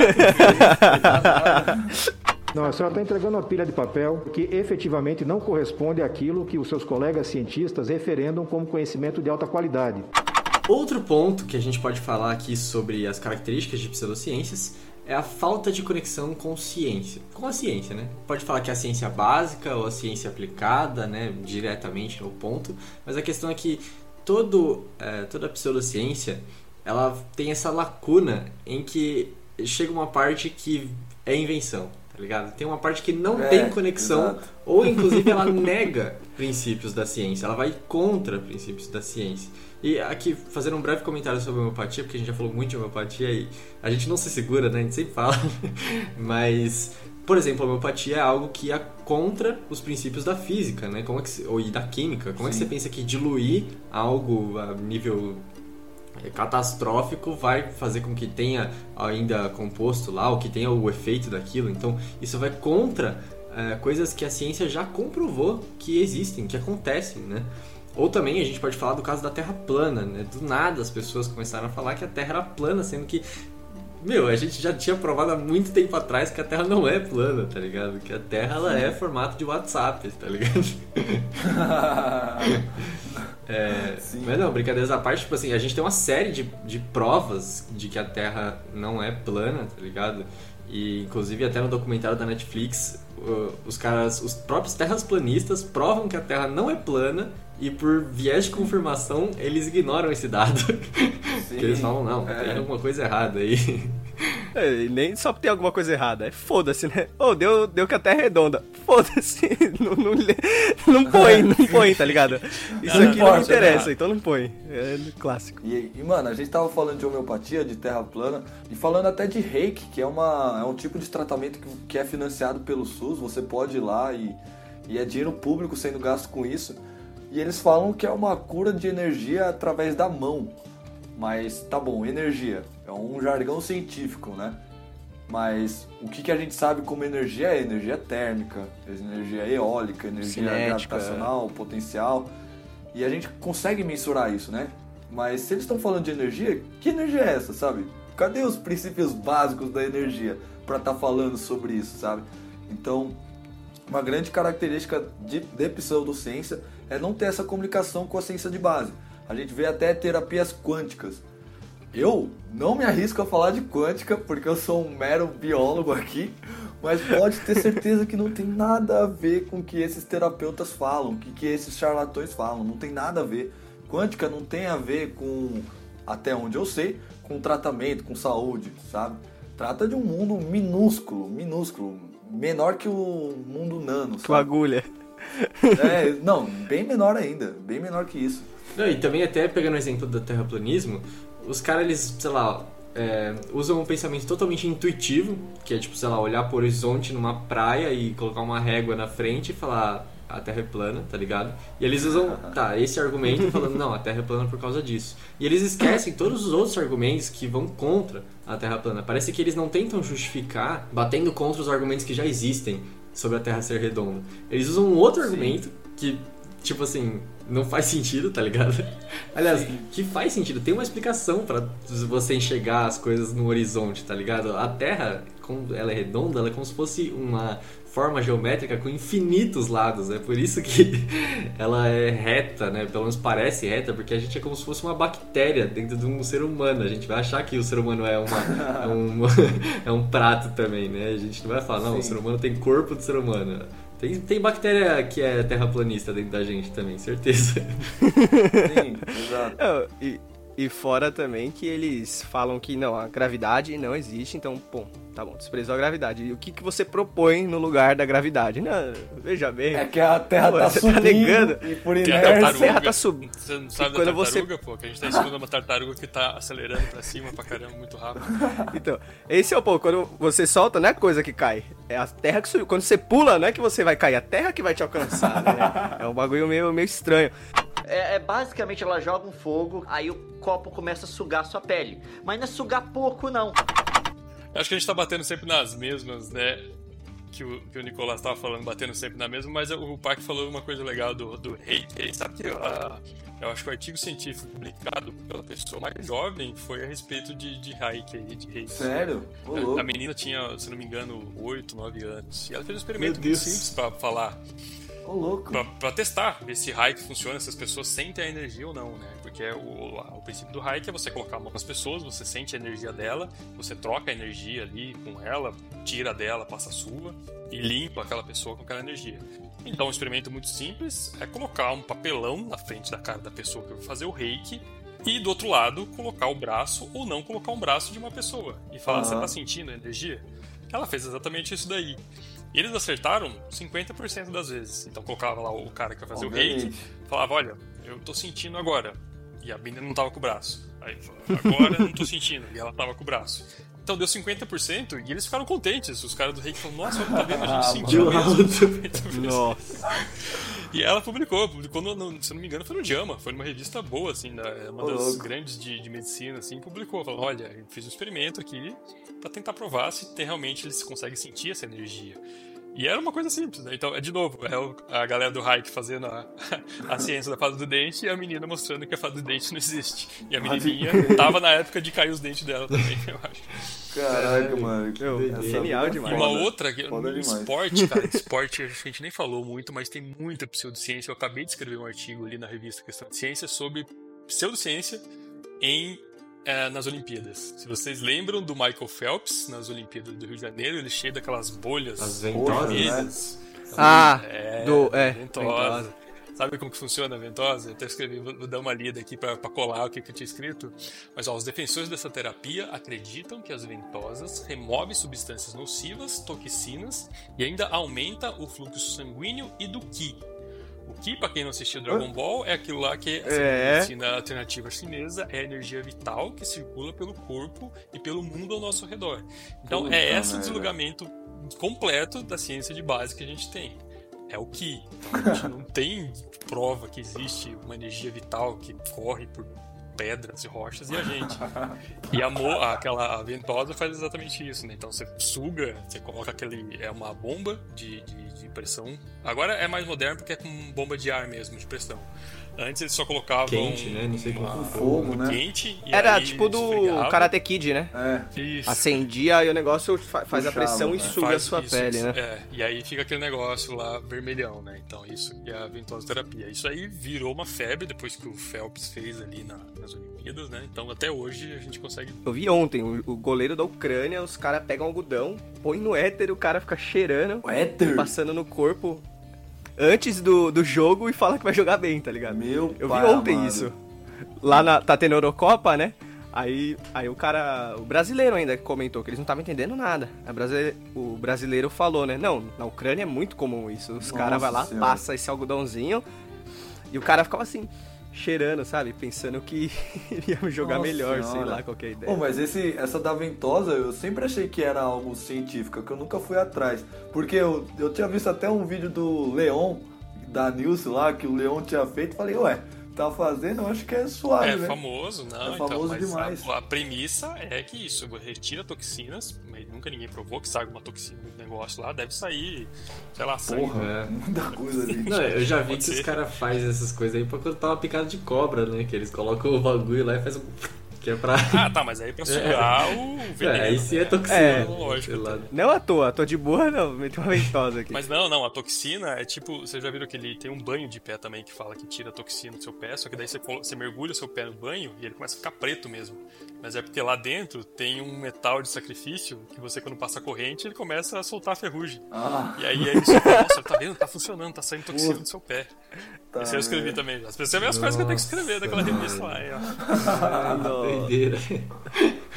Muito doideira. Mas a, a ventosa, a ventosa funciona, ó o Goku, mano. É, o Goku. salvou o mundo quantas vezes. O que dele tá alinhado. Chakra do Naruto ali, ó, lutou com o Madara como? Tranquilo. Exatamente. Nossa, você é louco. É, é basicamente ela joga um fogo, aí o copo começa a sugar sua pele. Mas não é sugar pouco, não.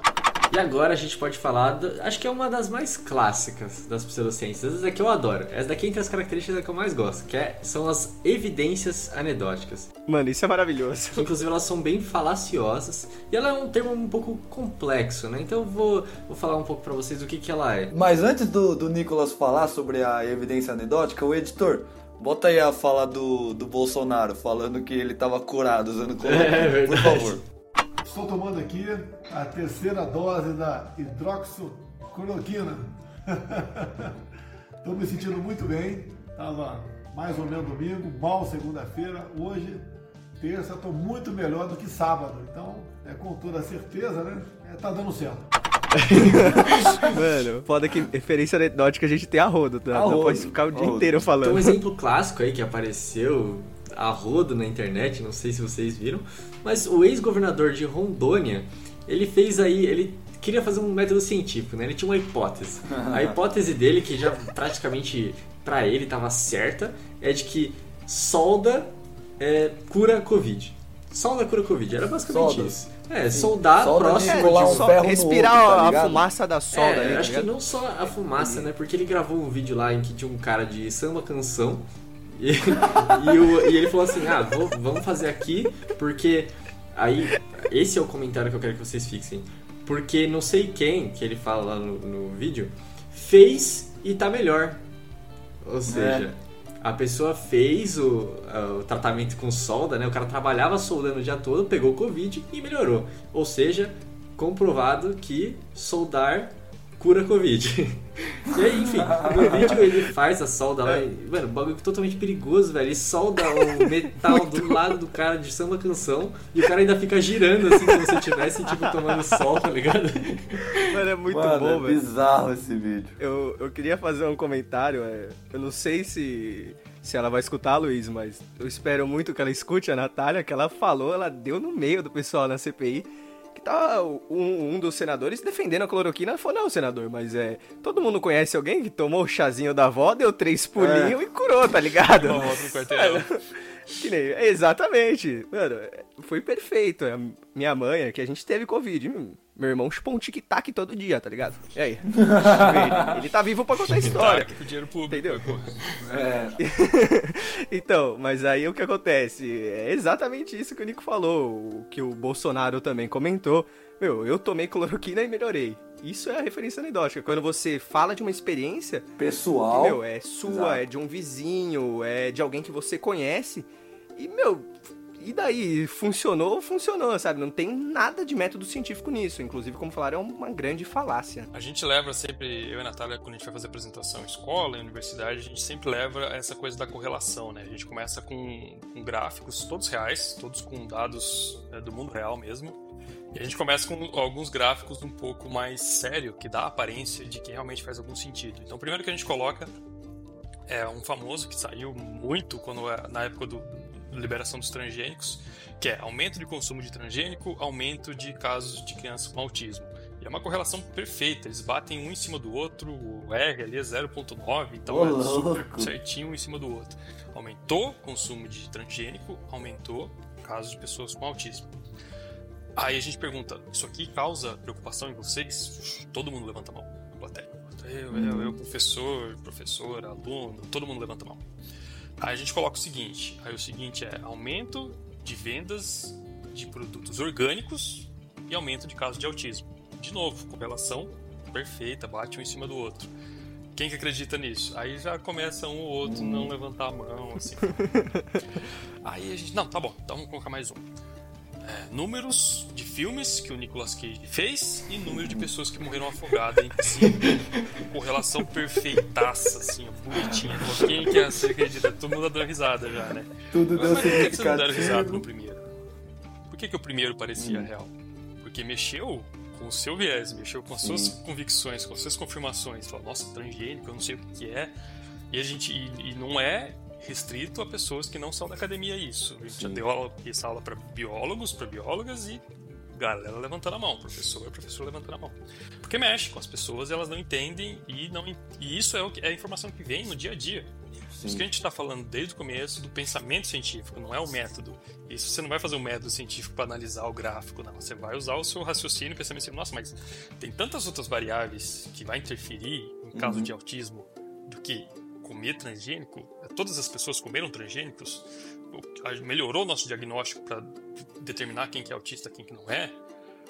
Então tem 300 mil outras eh, variáveis que a gente não leva em conta no momento rápido, né? Tem o, o livro clássico ali do, do Kahneman, né? Pensa rápido, pensa devagar. Que quando Sim. você vê alguma situação, você pensa... O primeiro intuito de você pensar rápido...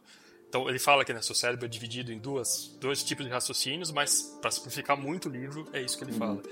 Dois tipos de raciocínio. O rápido é você agir de imediato alguma situação que você é imposta ali na hora, e isso vai muito do seu instinto. E aí quando você pensa mais devagar, aí sim você usa a sua racionalidade. Então daí você começa a pensar, não, mas pode ter essas variáveis, tal, tal, tal. Ah, não é garantir que todo mundo comeu transgênico. Transgênico tem autismo, alguém já mostrou isso acontece. E aí quando a gente chega no exemplo do Nicolas Cage, fica clássico. A Natália mostrou na CPI um outro, para não levar coisa de morte pra CPI, ela falou aumento de consumo de queijo, aumento de graus de doutorado concedidos a engenheiros. Então a solução do Brasil ter mais engenheiro é aumentar o consumo de queijo. Sim. Então é isso. E aí traz, por exemplo, da cloroquina. Puta, a gente tem gráfico mostrando, olha, a gente começou a usar cloroquina aqui no pico da doença. merda. E aí a gente viu no dia seguinte Foda. começou a cair, cair. Você vê, antes teve lockdown na cidade, teve Sim, restrição exato. de movimento, as pessoas ficaram mais preocupadas, saiu na no jornal, na revista, na televisão, que estava hospital lotado, as pessoas tomaram um pouco mais de consciência. Mas a cloroquina que foi dada lá em cima do pico foi a responsável. Então não tem diferença do filme do Nicolas Cage para a cloroquina diminuir casos de Covid. É isso que a gente tenta mostrar de uma maneira mais didática. E tem também aquela questão, né, que falaram da cloroquina, aí foram fazer uma pesquisa e concluíram que pessoas que têm uma Ferrari morrem menos de Covid do que pessoas que Ah, não têm carro, ah, sabe? Ter a Ferrari, será que é alguma associação a você não morrer de Covid? Ou será porque você tem muito dinheiro, você vai para um hospital muito foda, Exatamente. sabe? Então tem toda essa questão também aí, no caso da, do Covid, que. Não, o cara tomou cloroquina. Ah, mas, porra, tava no. Depois passou mal e foi pro Sírio Libanês, tá É, ligado? exatamente. Se um cara toma e vai parar no hospital público, pô, coitado, né? O tratamento é diferente. É claro que o SUS é maravilhoso, não tô criticando. Mas, pô, ele atende a maioria das pessoas. Então, a gente sabe os problemas que tem de é lotado. Sim. Enquanto um outro hospital pode dar uma condição muito melhor só pra você, um quarto só pra você, um respirador pra você, Sim. né? Então, pô, é muito mais fácil. Que aconteceu foi que semana passada eu fui raptado por uns aliens, entendeu? Como assim? Tu não acredita, cara? Pô, prova que eu tô errado então que eu quero ver. E a última característica que a gente vai abordar aqui sobre as pseudociências é a conhecida como inversão do ônus da prova. Só lembrando que esse, essas características não foi a gente que inventou, a gente pegou de um artigo científico que eu não lembro qual que é a revista, mas a gente vai deixar aí aqui nas descrições. Que saiu na homeopática, tá ligado? Tô zoando. A gente vai deixar esse artigo linkado aqui na nossa descrição, então se você quiser dar uma conferida lá, ver se a gente tá mentindo ou não, então pode ir lá olhar o artigo. Mas, é, de novo, né, essa, é um palavrão né, essa característica, inversão do ônus da prova. E aí a gente pode até entrar um pouco no quesito de, de direito, né, jurídico, isso, boa. No quesito jurídico. Quando uma pessoa comete um assassinato, ou pelo menos é, está sendo desconfiado que ela cometeu um assassinato, é, os policiais, enfim, eles vão tentar provar que aquela pessoa cometeu o assassinato, né? Então, inicialmente ela é uma pessoa que, uma pessoa normal, uma pessoa que não cometeu um assassinato, né? Não, eles não vão tentar provar que ela não cometeu o assassinato, tá ligado? Porque senão você vai ter que provar o planeta Terra inteiro. Vamos provar o planeta Terra inteiro que essa pessoa todas as pessoas do mundo não cometeram assassinato, tá ligado? Só é, pra gente descobrir exato. que sim, que só aquela pessoa que a gente não conseguiu provar que ela não cometeu assassinato, que é a assassina, tá ligado? Então a ideia da inversão do da prova é você inverter os valores, você inverter a moeda. Então você vai estar tá tentando provar o contrário, tá ligado? É uma coisa que eu sempre ficava pensando quando eu era criança. Tipo assim, o que, que tem que ter numa embalagem de alimento, dizendo o que, que tem dentro daquele, daquele alimento? Eu tenho que colocar que não tem tudo ou eu vou colocar só é, o que tipo assim, tem? Não tem glúten, não tem água, não tem. É, não tem HIV, não coisa, tem ebola, não tem. Ia ser uma lista enorme, né? Isso é aquele velho negócio, né? Todo mundo é inocente até que se prove o contrário. Então, pô, enquanto eu não provar que você que matou, você é inocente. Você não precisa falar, não, eu não eu vou provar que eu não matei. Não, estão te acusando. Então quem tá acusando tem que mostrar que tá certo. É, na ciência é o máximo vale também. É tudo tá errado até que você prove o contrário. Perfeito, tudo não sim, funciona. Sim, perfeito. Então, é, é, isso a gente vê muito, a gente viu na CPI direto, né? Ah, mas não provaram que ela não funciona. Tem fala do Bolsonaro para isso também. Tem, tem o Bolsonaro falando também. Não, mas agora o Renzi falou de novo. Ah, mas essas. A ciência já mostrou que a ivermectina não funciona. Aí falou, a Natália, com toda a paciência do mundo, que não sei de onde ela tirou para levar para lá, falou: olha, Renzi, a gente, em ciência, a gente não refuta a hipótese nula, a gente não prova Sim. uma coisa que ela não funciona. Sim, não faz sentido. A gente parte do princípio que ela não funciona, que a plausibilidade dela é tal, se tem plausibilidade, a gente continua os estudos, se não tem, a gente para. E a cloroquina já deveria ter parado desde do, da placa, da plaquinha, cultura de célula, já não Sim. funcionava. Quando você usa células Sim. certas, né? Porque quando você usa células de rim de macaco, ela funciona. Mas a gente não tem células de rim de macaco no nosso sistema respiratório. A gente tem Sim. células de sistema respiratório no sistema respiratório. E aí, quando usaram essas células, elas não funcionou. Não funcionaram, não funcionou nada de cloroquina. E aí fizeram mais. Teve um, um, esse mesmo estudo que mostrou que em células respiratórias não funcionava. Eles fantasiaram células de rim de macaco em células de sistema respiratório. Fizeram expressar um dos genes ali responsáveis pela interação do, da, do vírus da Covid com as células e mostraram, olha, quando a gente fantasia essa célula de rim de macaco de células do sistema respiratório, a cloroquina também não funciona. Ah. Então já não era para ter saído nem da plaquinha essa porcaria. Uhum. E a gente fica discutindo essa merda, enquanto podia discutir coisa mais uh, melhor. Importante, né? E isso é uma característica que a gente vê em todas as pseudociências, Sim. né? Desde o, aí, da Terra plana, homeopatia, tudo. Não, a Terra é plana, não. Então prova Pronto. que ela não é. é. Mano, você que tá falando pra mim que é você que tem que mostrar. Prova que a memória, que a água não tem memória. Exatamente. Então, exato. Então eles usam isso para tudo. Isso é muito característico, assim, de, de pseudociência, sabe? É você tentar inverter. Uma, assim, que é um, um pouco mais polêmico, mas acontece muito. Não, né? Deus não existe. Não, então prova que ele não existe. Exatamente. Tudo bem que aí já entra em outro campo, Sim. que é o campo da crença, né? Que já é outra coisa. Mas é um debate que é muito acirrado hoje em dia, né? E não tem muito sentido você ter esse debate, porque são campos diferentes. Sim. Mas é, mano, é muito isso. Ninguém tem que provar nada da existência de Deus, tá ligado? Cada um tem sua crença. É uma coisa que, acho que a gente até não, não, comentou no começo, mas que era legal falar que nem tudo precisa ser ciência, né? Puta, música Sim. não é ciência e, porra, boa, Exato. religião não é ciência, tudo bem. Mas elas não tentam se passar como ciência. Exatamente. Isso é uma outra característica da pseudociência. Elas Exato. tentam se passar por isso. Então não é um problema não ser ciência. Muito pelo contrário, filosofia não é. Quer dizer, se eu vou falar isso aqui vai dar problema, mas é. filosofia não é ciência. mas ela é a base da ciência. É com ela que a gente tenta delimitar o que é o que não é. Música, de novo, não é, mas a gente gosta dessas coisas e não tem problema não ser ciência. Sim. É, pra criar treta é só falar que psicanálise não é ciência, porque aí, vixe, é, vixe. aí é treta. Palma, não sei nem, não sei nem que lado tomar porque eu não conheço nada sobre isso. A gente, o, o IQC já entrou nessa treta aí também, já apanhamos bastante. Ah, e aproveitando que o Luiz né, falou que uma das características da pseudociência é se passar como ciência, né, é o principal, e isso daí não está em nenhum dos artigos, mas tem um, um, outro artigo que eu li sobre o que, que é um negacionismo, e ele também lista umas seis características do que é um negacionismo, e tem uma aqui que se encaixa muito bem em pseudociência, que é ter um semblante, que é ter um capitão, um homem de frente, Ah, como o Marcos Julian, sabe? Ter a Capitã Cloroquina. Marcos Eberlin. Exatamente. Então, eu acho que é uma característica também que cabe tanto em negacionismo quanto em pseudociência, né? Você tem essa referência, assim, né? De... E eu não sei se. Eu não sei se entra como até uma característica dessa aqui de negacionismo, mas o que eu percebo muito é que, principalmente no, no documentário da Terra Plana, que eles criam um grupinho, sabe? É meio que vira uma coisa conspiratória e a pessoa vira uma celebridade dentro disso. Antes ela não era nada, sabe? Pô, tirava um sarro dela. Agora, o principal, ele, meu, depois que ele viu tudo aquilo, eu tenho certeza que ele deita a cabeça e fala: caralho, a Terra não é plana, tá ligado? Mas, meu, você é muito famoso, você é o Terra Plana, tá ligado? Você é um cara conhecido pela Terra. As pessoas gostam de você porque você é o Terra Plana. Elas, agora elas têm um grupo porque você é o Terra Plana. E outro ponto que eu vejo muito. O, o Pedrinho ouviu a entrevista dos terraplanistas lá no Danilo Gentili, eu até comentei isso no último Essa episódio. entrevista é muito boa, muito eles- comédia. Então, eles falam que não, que essas.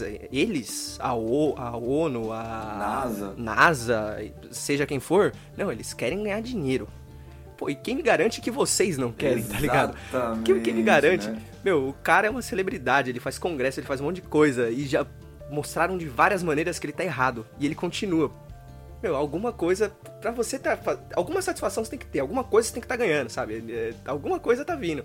Então é muito mais fácil eles quererem ganhar dinheiro do que a NASA, sei lá, porque a Terra não é plana, tá ligado? É, então é óbvio isso. É, tipo assim, esse podcast não é patrocinado pelo PT, tá ligado? Pra gente tá falando mal do É. Bolsonaro, mano. Prova nada- que não é.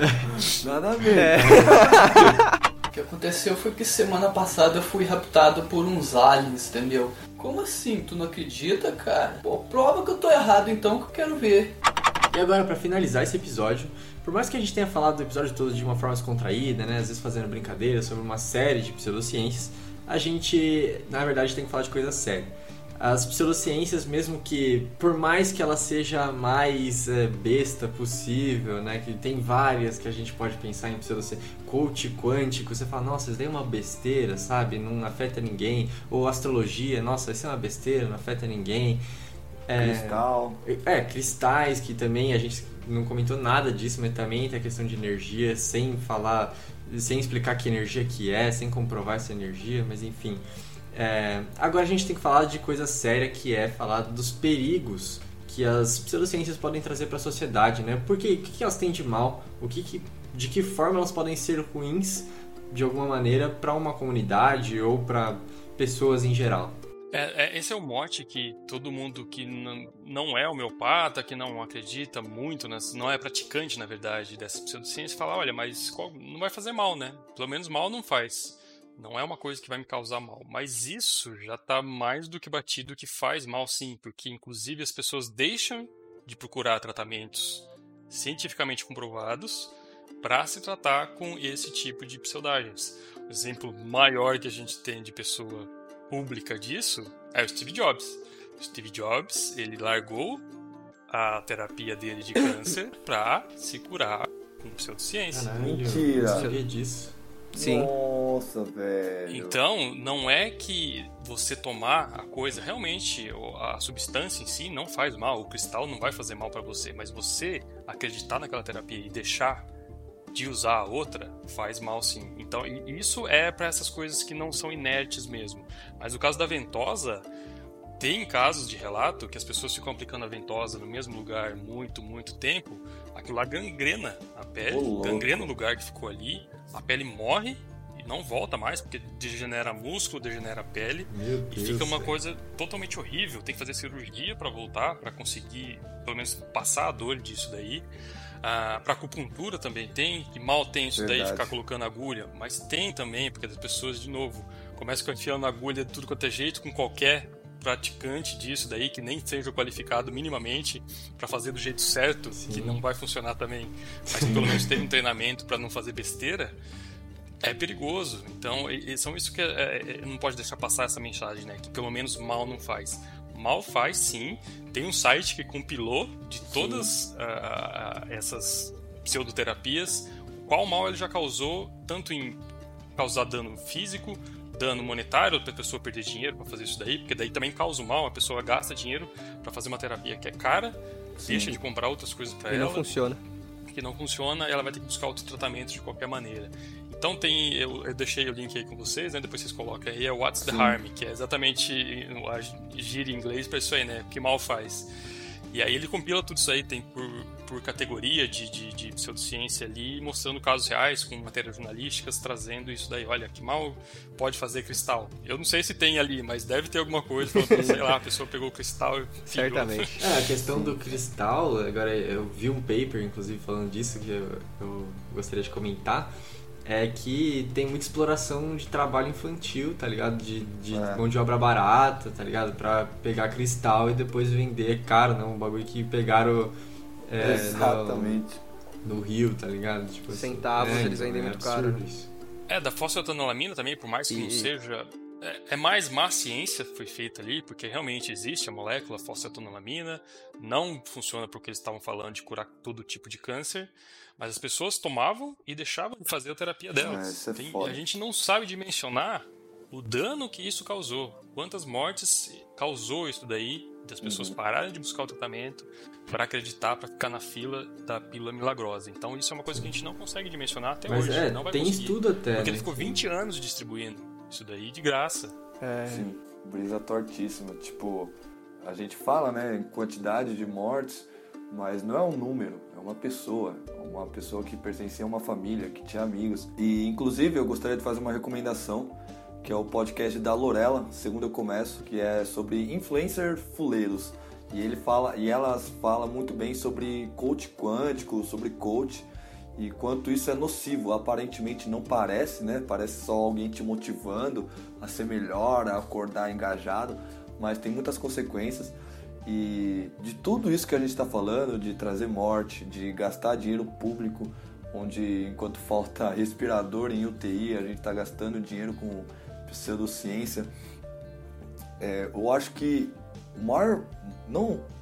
Eu acho que um dos mal, assim, que, mano, me entristece muito é quando uma pessoa sabe que é pseudociência, sabe que não funciona e engana outras pessoas. É, o charlatanismo, né? É, aí, aí é, tipo assim, dano material é foda, dano à saúde, tudo isso é muito complicado. Mas o que, que isso diz da índole da pessoa, tá ligado? Da, dela a ponto de enganar outra pessoa para ganhar dinheiro. Que isso, mano. É, outra coisa que eu queria falar agora, fugindo até, porque você pensar em uma pseudociência atrapalhar, por exemplo, algo relacionado à área da saúde é mais fácil, né? Mas, por exemplo, vamos pensar em terra plana. Que, meu, pô, deixa o cara ser terra planinha lá, tá ligado? Mas aí você para ver, por exemplo, o documentário. Você tem cientistas da Caltech que tem que parar para explicar que a Terra não é plana, sabe? O cara com certeza faz uma pesquisa muito foda, vai saber por quem financiada, talvez por eles mesmos. E tem gente atrapalhando eles, falando, não, você tá mentindo, você a Terra é plana, tudo que você fala é mentira. Pô, imagina o atraso que dá para pros caras, traz a paciência. Nossa, meu. Sabe outra é, coisa é... também, Yuri, que tem problema disso de terra plana? Porque as pessoas, eles nunca vêm num pacote sozinho. Eles sempre têm outras coisas junto. Então a gente já infiltrou pessoas em conferência de terra plana. A gente tem um, um muito perto nosso que está lá na Inglaterra que começou a falar de terra plana puta, quando ninguém falava, ainda ele ia nas conferências. E ele falava que sempre tinha, não só a conferência de terraplanista, mas junto conferência antivacina junto lá dentro também. Nossa então senhora. nunca vem um pacote só. Então o perigo é isso. Se entrou alguma coisa fácil de, na cabeça dessas pessoas é. que é terra plana, qualquer outra coisa, se vier na mesma embalagem, no mesmo pacote, que teve aquele é, pensamento inicial, a pessoa vai engolir, ela vai gostar, vai adorar ali, vai tomar um xaropinho junto para descer aquele negócio ali, vai tomar um suquinho junto para descer aquele negócio também. Então isso que é o problema, nunca vem sozinho, nunca o carro, a pessoa só acredita em terra plana. Vai acreditar na cura do chá, vai acreditar na, na vacina chinesa, vai acreditar nessas coisas também. É, o que a gente estava falando mais pro início do episódio, né? é, ciência é uma forma de pensar. Você não pensa da maneira científica, se você pensa de uma maneira pseudocientífica, né? Se você é uma pseudo-pessoa, como diz o, o a gente diz brincando, mas é, você está tendencioso a acreditar em qualquer tipo de pseudociência, tá ligado? Porque a sua, a, o seu tipo de raciocínio, você não duvida de uma, de uma proposta, tá ligado? A gente e os moleques aqui, a gente tem até a brincadeira que a gente duvida de qualquer coisa que o outro fala. Qualquer Porque coisa, não é, importa. E isso que é legal, sabe? É você ser crítico. Lógico que a gente faz brincando, às vezes, né? A gente fala, ah, que horas são? Fala, 8 horas. Ah, você tá zoando. São 8 ah, horas, tá mentindo. Cadê o artigo falando que é 8 horas? Ei! Não, eu não posso falar previsão do dia seguinte, do tempo, que o Nicolas já me pede o artigo.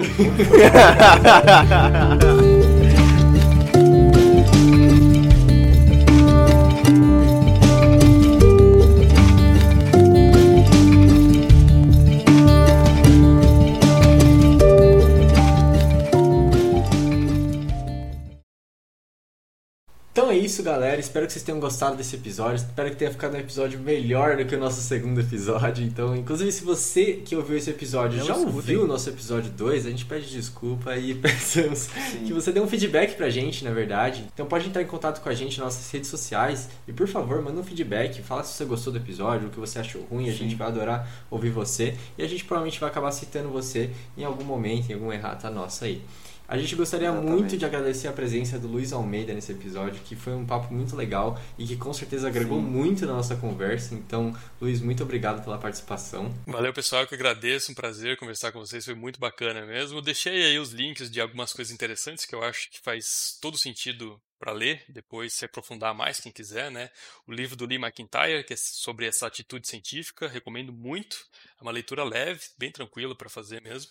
Uh, claro, a revista Questão de Ciência, a gente está sempre publicando sobre pensamento cético, cienticismo, e acompanhar nossas redes sociais ali também, do arroba Ciência, em todo quanto é lugar, você pode encontrar a gente. E também lembrando que a gente tem um site que você pode entrar lá para conhecer a gente melhor, né? Ver a carinha dos dos nossos integrantes, que nem sempre aparecem, né? Porque mais o parque aparece. Inclusive, estamos fazendo vários rios e eu fiz essa semana. TikTok, TikTok. Verdade, verdade. É, mas enfim, você pode entrar no nosso site, pode conhecer a gente melhor. De novo, pode entrar em contato com a gente e pode apoiar a gente financeiramente no Apoia-se. Então, se você quiser e você puder apoiar a gente financeiramente, a gente fica muito feliz. Inclusive, estamos fazendo vários sorteios de livros, então, é, Exatamente. inclusive em breve a gente vai soltar mais um sorteio. Então fique atento aí nas nossas redes sociais, então arroba Darwin, pode seguir a gente no Instagram, no Twitter, no Facebook ou mandar um e-mail pra gente no é.